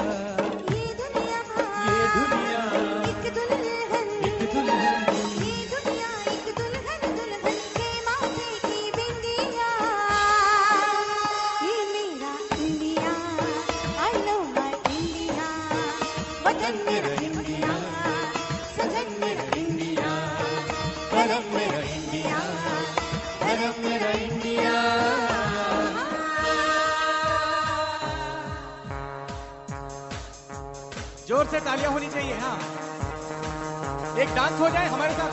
हाँ। सुनो गौर से सुनो गौर से दुनिया वालों। बुरी नज़र ना हम पे डालो। सुनो गौर से दुनिया वालों बुरी नज़र ना हम पे डालो। चाहे जितना ज़ोर लगा लो सबसे आगे होंगे हिंदुस्तानी। हिंदुस्तानी। हे, सुनो गौर से दुनिया वालों बुरी नज़र ना हम पे डालो। चाहे जितना ज़ोर लगा लो सबसे आगे होंगे हिंदुस्तानी। हिंदुस्तानी हमने कहा है तुम भी कहो हमने कहा है जो तुम भी कहो आओ हम मिलजुल के बोले अब तो यारा तालियाँ तो बजनी चाहिए ना।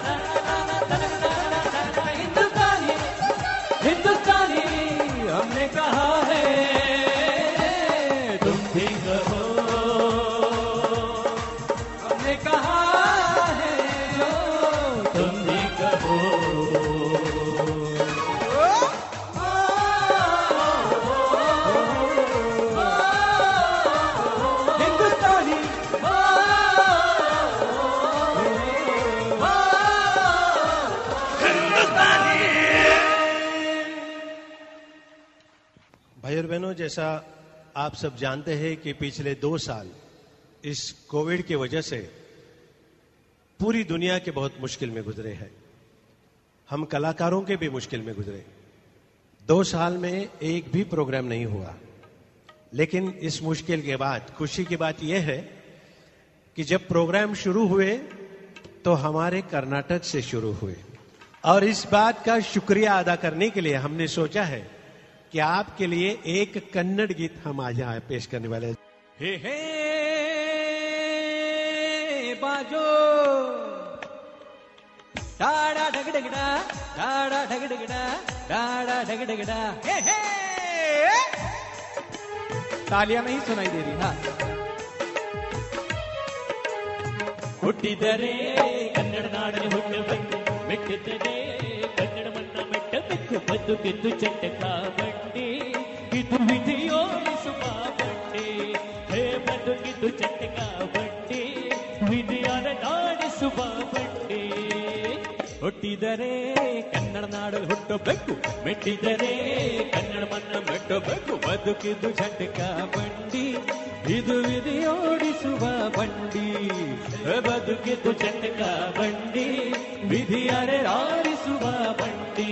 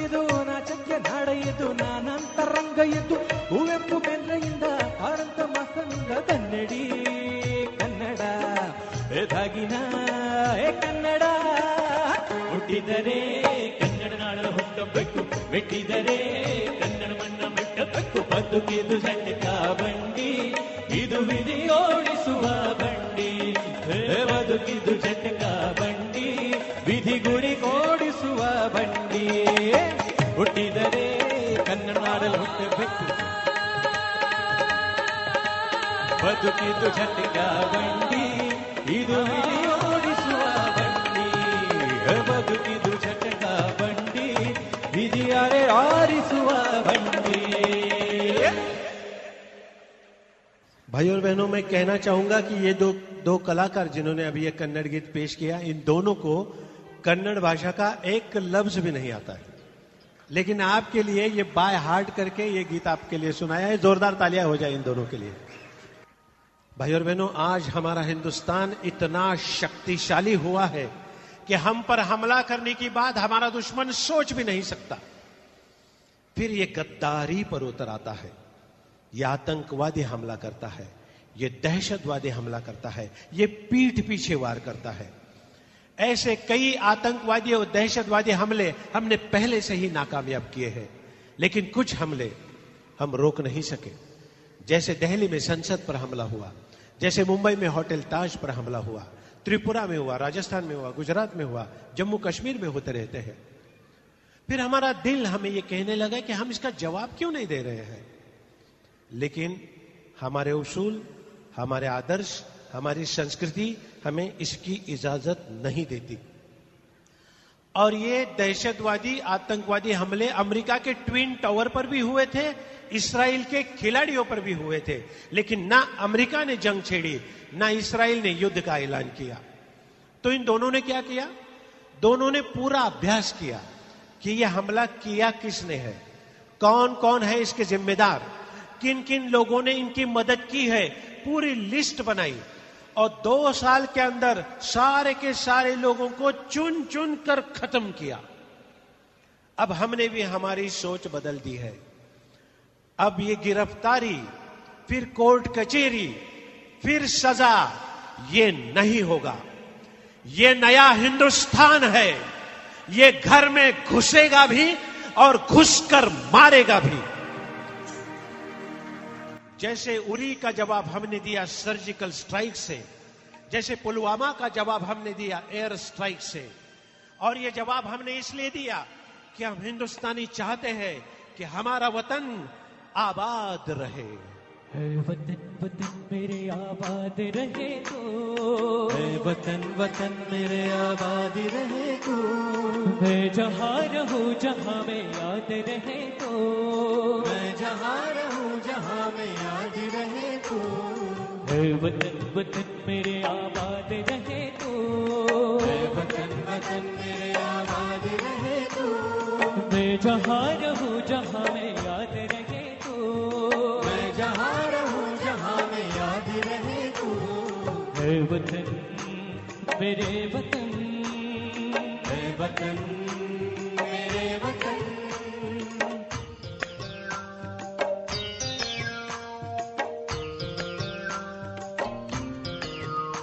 तू ही मेरी मंजिल है पहचान तुझे से। तू ही मेरी मंजिल है पहचान तुझे से। पहुँचू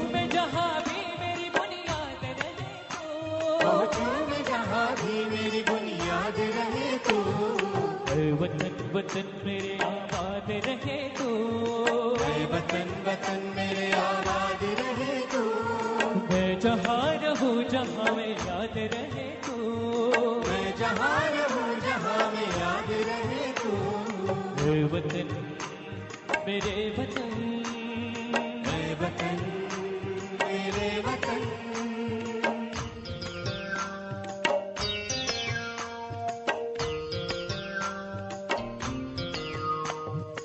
तुझ पे कोई गम की आँच आने नहीं दो। तुझ पे कोई गम की आँच आने नहीं दो।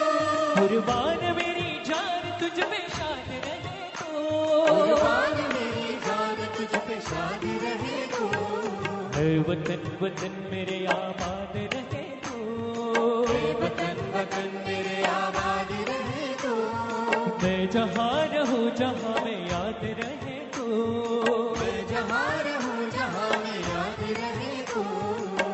वतन मेरे वतन है वतन मेरे वतन आबाद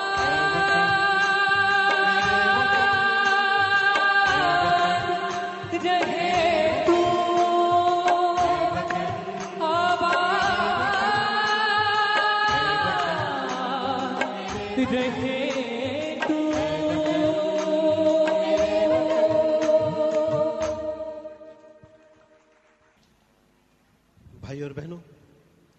सोए हुए को जगाना बहुत आसान है, लेकिन उसे जगाना बहुत मुश्किल है जो सोने का ढोंग रचा रहा हो।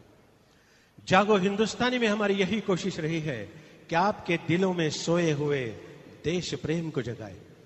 और इसी देश प्रेम को जगाने के लिए हमने आपके सामने इतिहास के कुछ पल पेश किए, कुछ खुशी के, कुछ गम के, कुछ हिम्मत के, कुछ बलिदान के।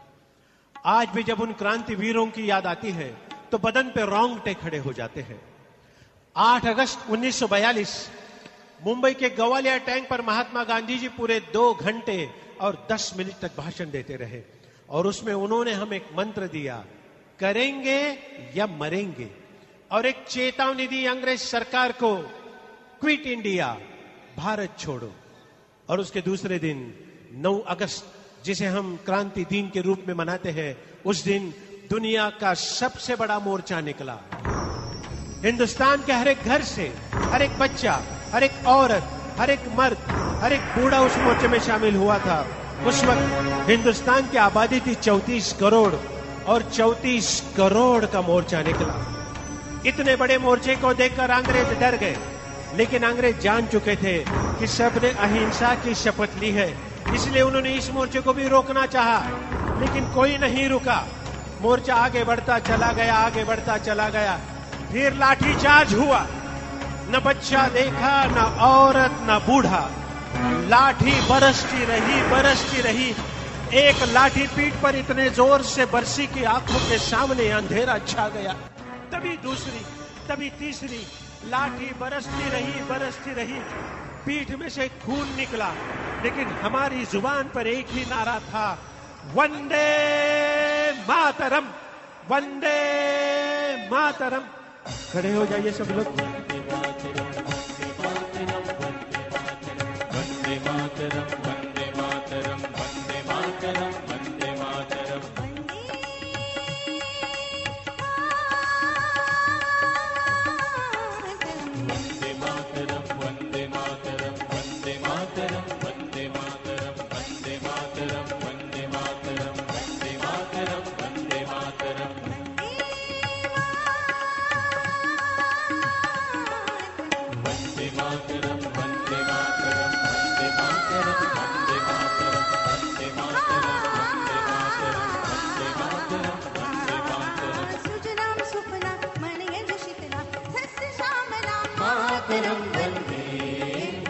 सुजलां सुफलां मलयज शीतलां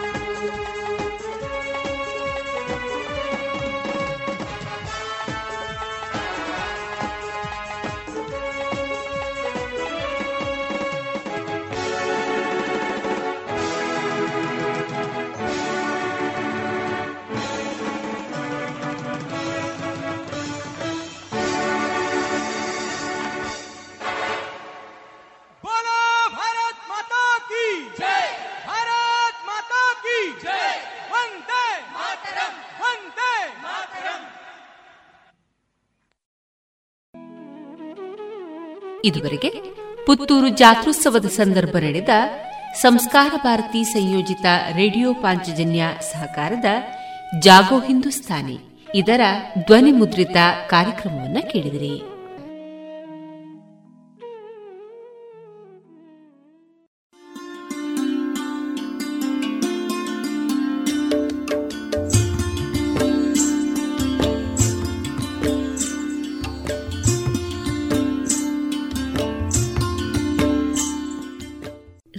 ಪಾಂಚಜನ್ಯ ಸಮುದಾಯ ಬಾನುಲಿ ಕೇಂದ್ರದಿಂದ ನಿಮ್ಮ ಕಾರ್ಯಕ್ರಮಗಳು ಪ್ರಸಾರವಾಗಬೇಕೆ?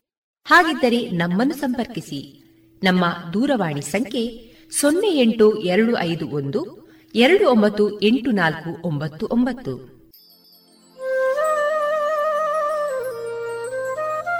ಗಮನಿಸಿ ಕೇಳುವರೆ ನಮ್ಮ ಕಾರ್ಯಕ್ರಮಗಳನ್ನು ವೆಬ್ಸೈಟ್ ಮೂಲಕ ಕೂಡ ಆಲಿಸಬಹುದು. ನಮ್ಮ ವೆಬ್ಸೈಟ್ ವಿಳಾಸ W W dot radio Panchajanya dot com. ಇಲ್ಲಿ ಆರ್ಕೈವ್ಸ್ನ ಭಾಗಕ್ಕೆ ಹೋಗಿ ಕ್ಲಿಕ್ ಮಾಡಿದರೆ ಹಳೆ ಕಾರ್ಯಕ್ರಮಗಳನ್ನು ಕೂಡ ಆಲಿಸಬಹುದು. ಜೊತೆಗೆ ನಮ್ಮ ಪ್ರಸಾರವನ್ನು ಆಪ್ ಮೂಲಕವೂ ಕೇಳಬಹುದು. ಪ್ಲೇಸ್ಟೋರ್ನಲ್ಲಿ ಪಾಂಚಜನ್ಯ ಸರ್ಚ್ ಮಾಡಿ ಡೌನ್ಲೋಡ್ ಮಾಡಿಕೊಂಡು ತಮ್ಮ ಮೊಬೈಲ್ಗಳಿಗೆ ಇನ್ಸ್ಟಾಲ್ ಮಾಡಿದರೆ ರೇಡಿಯೋ ಪ್ರಸಾರದ ಕಾರ್ಯಕ್ರಮವನ್ನು ನೀವು ಆಲಿಸಬಹುದು.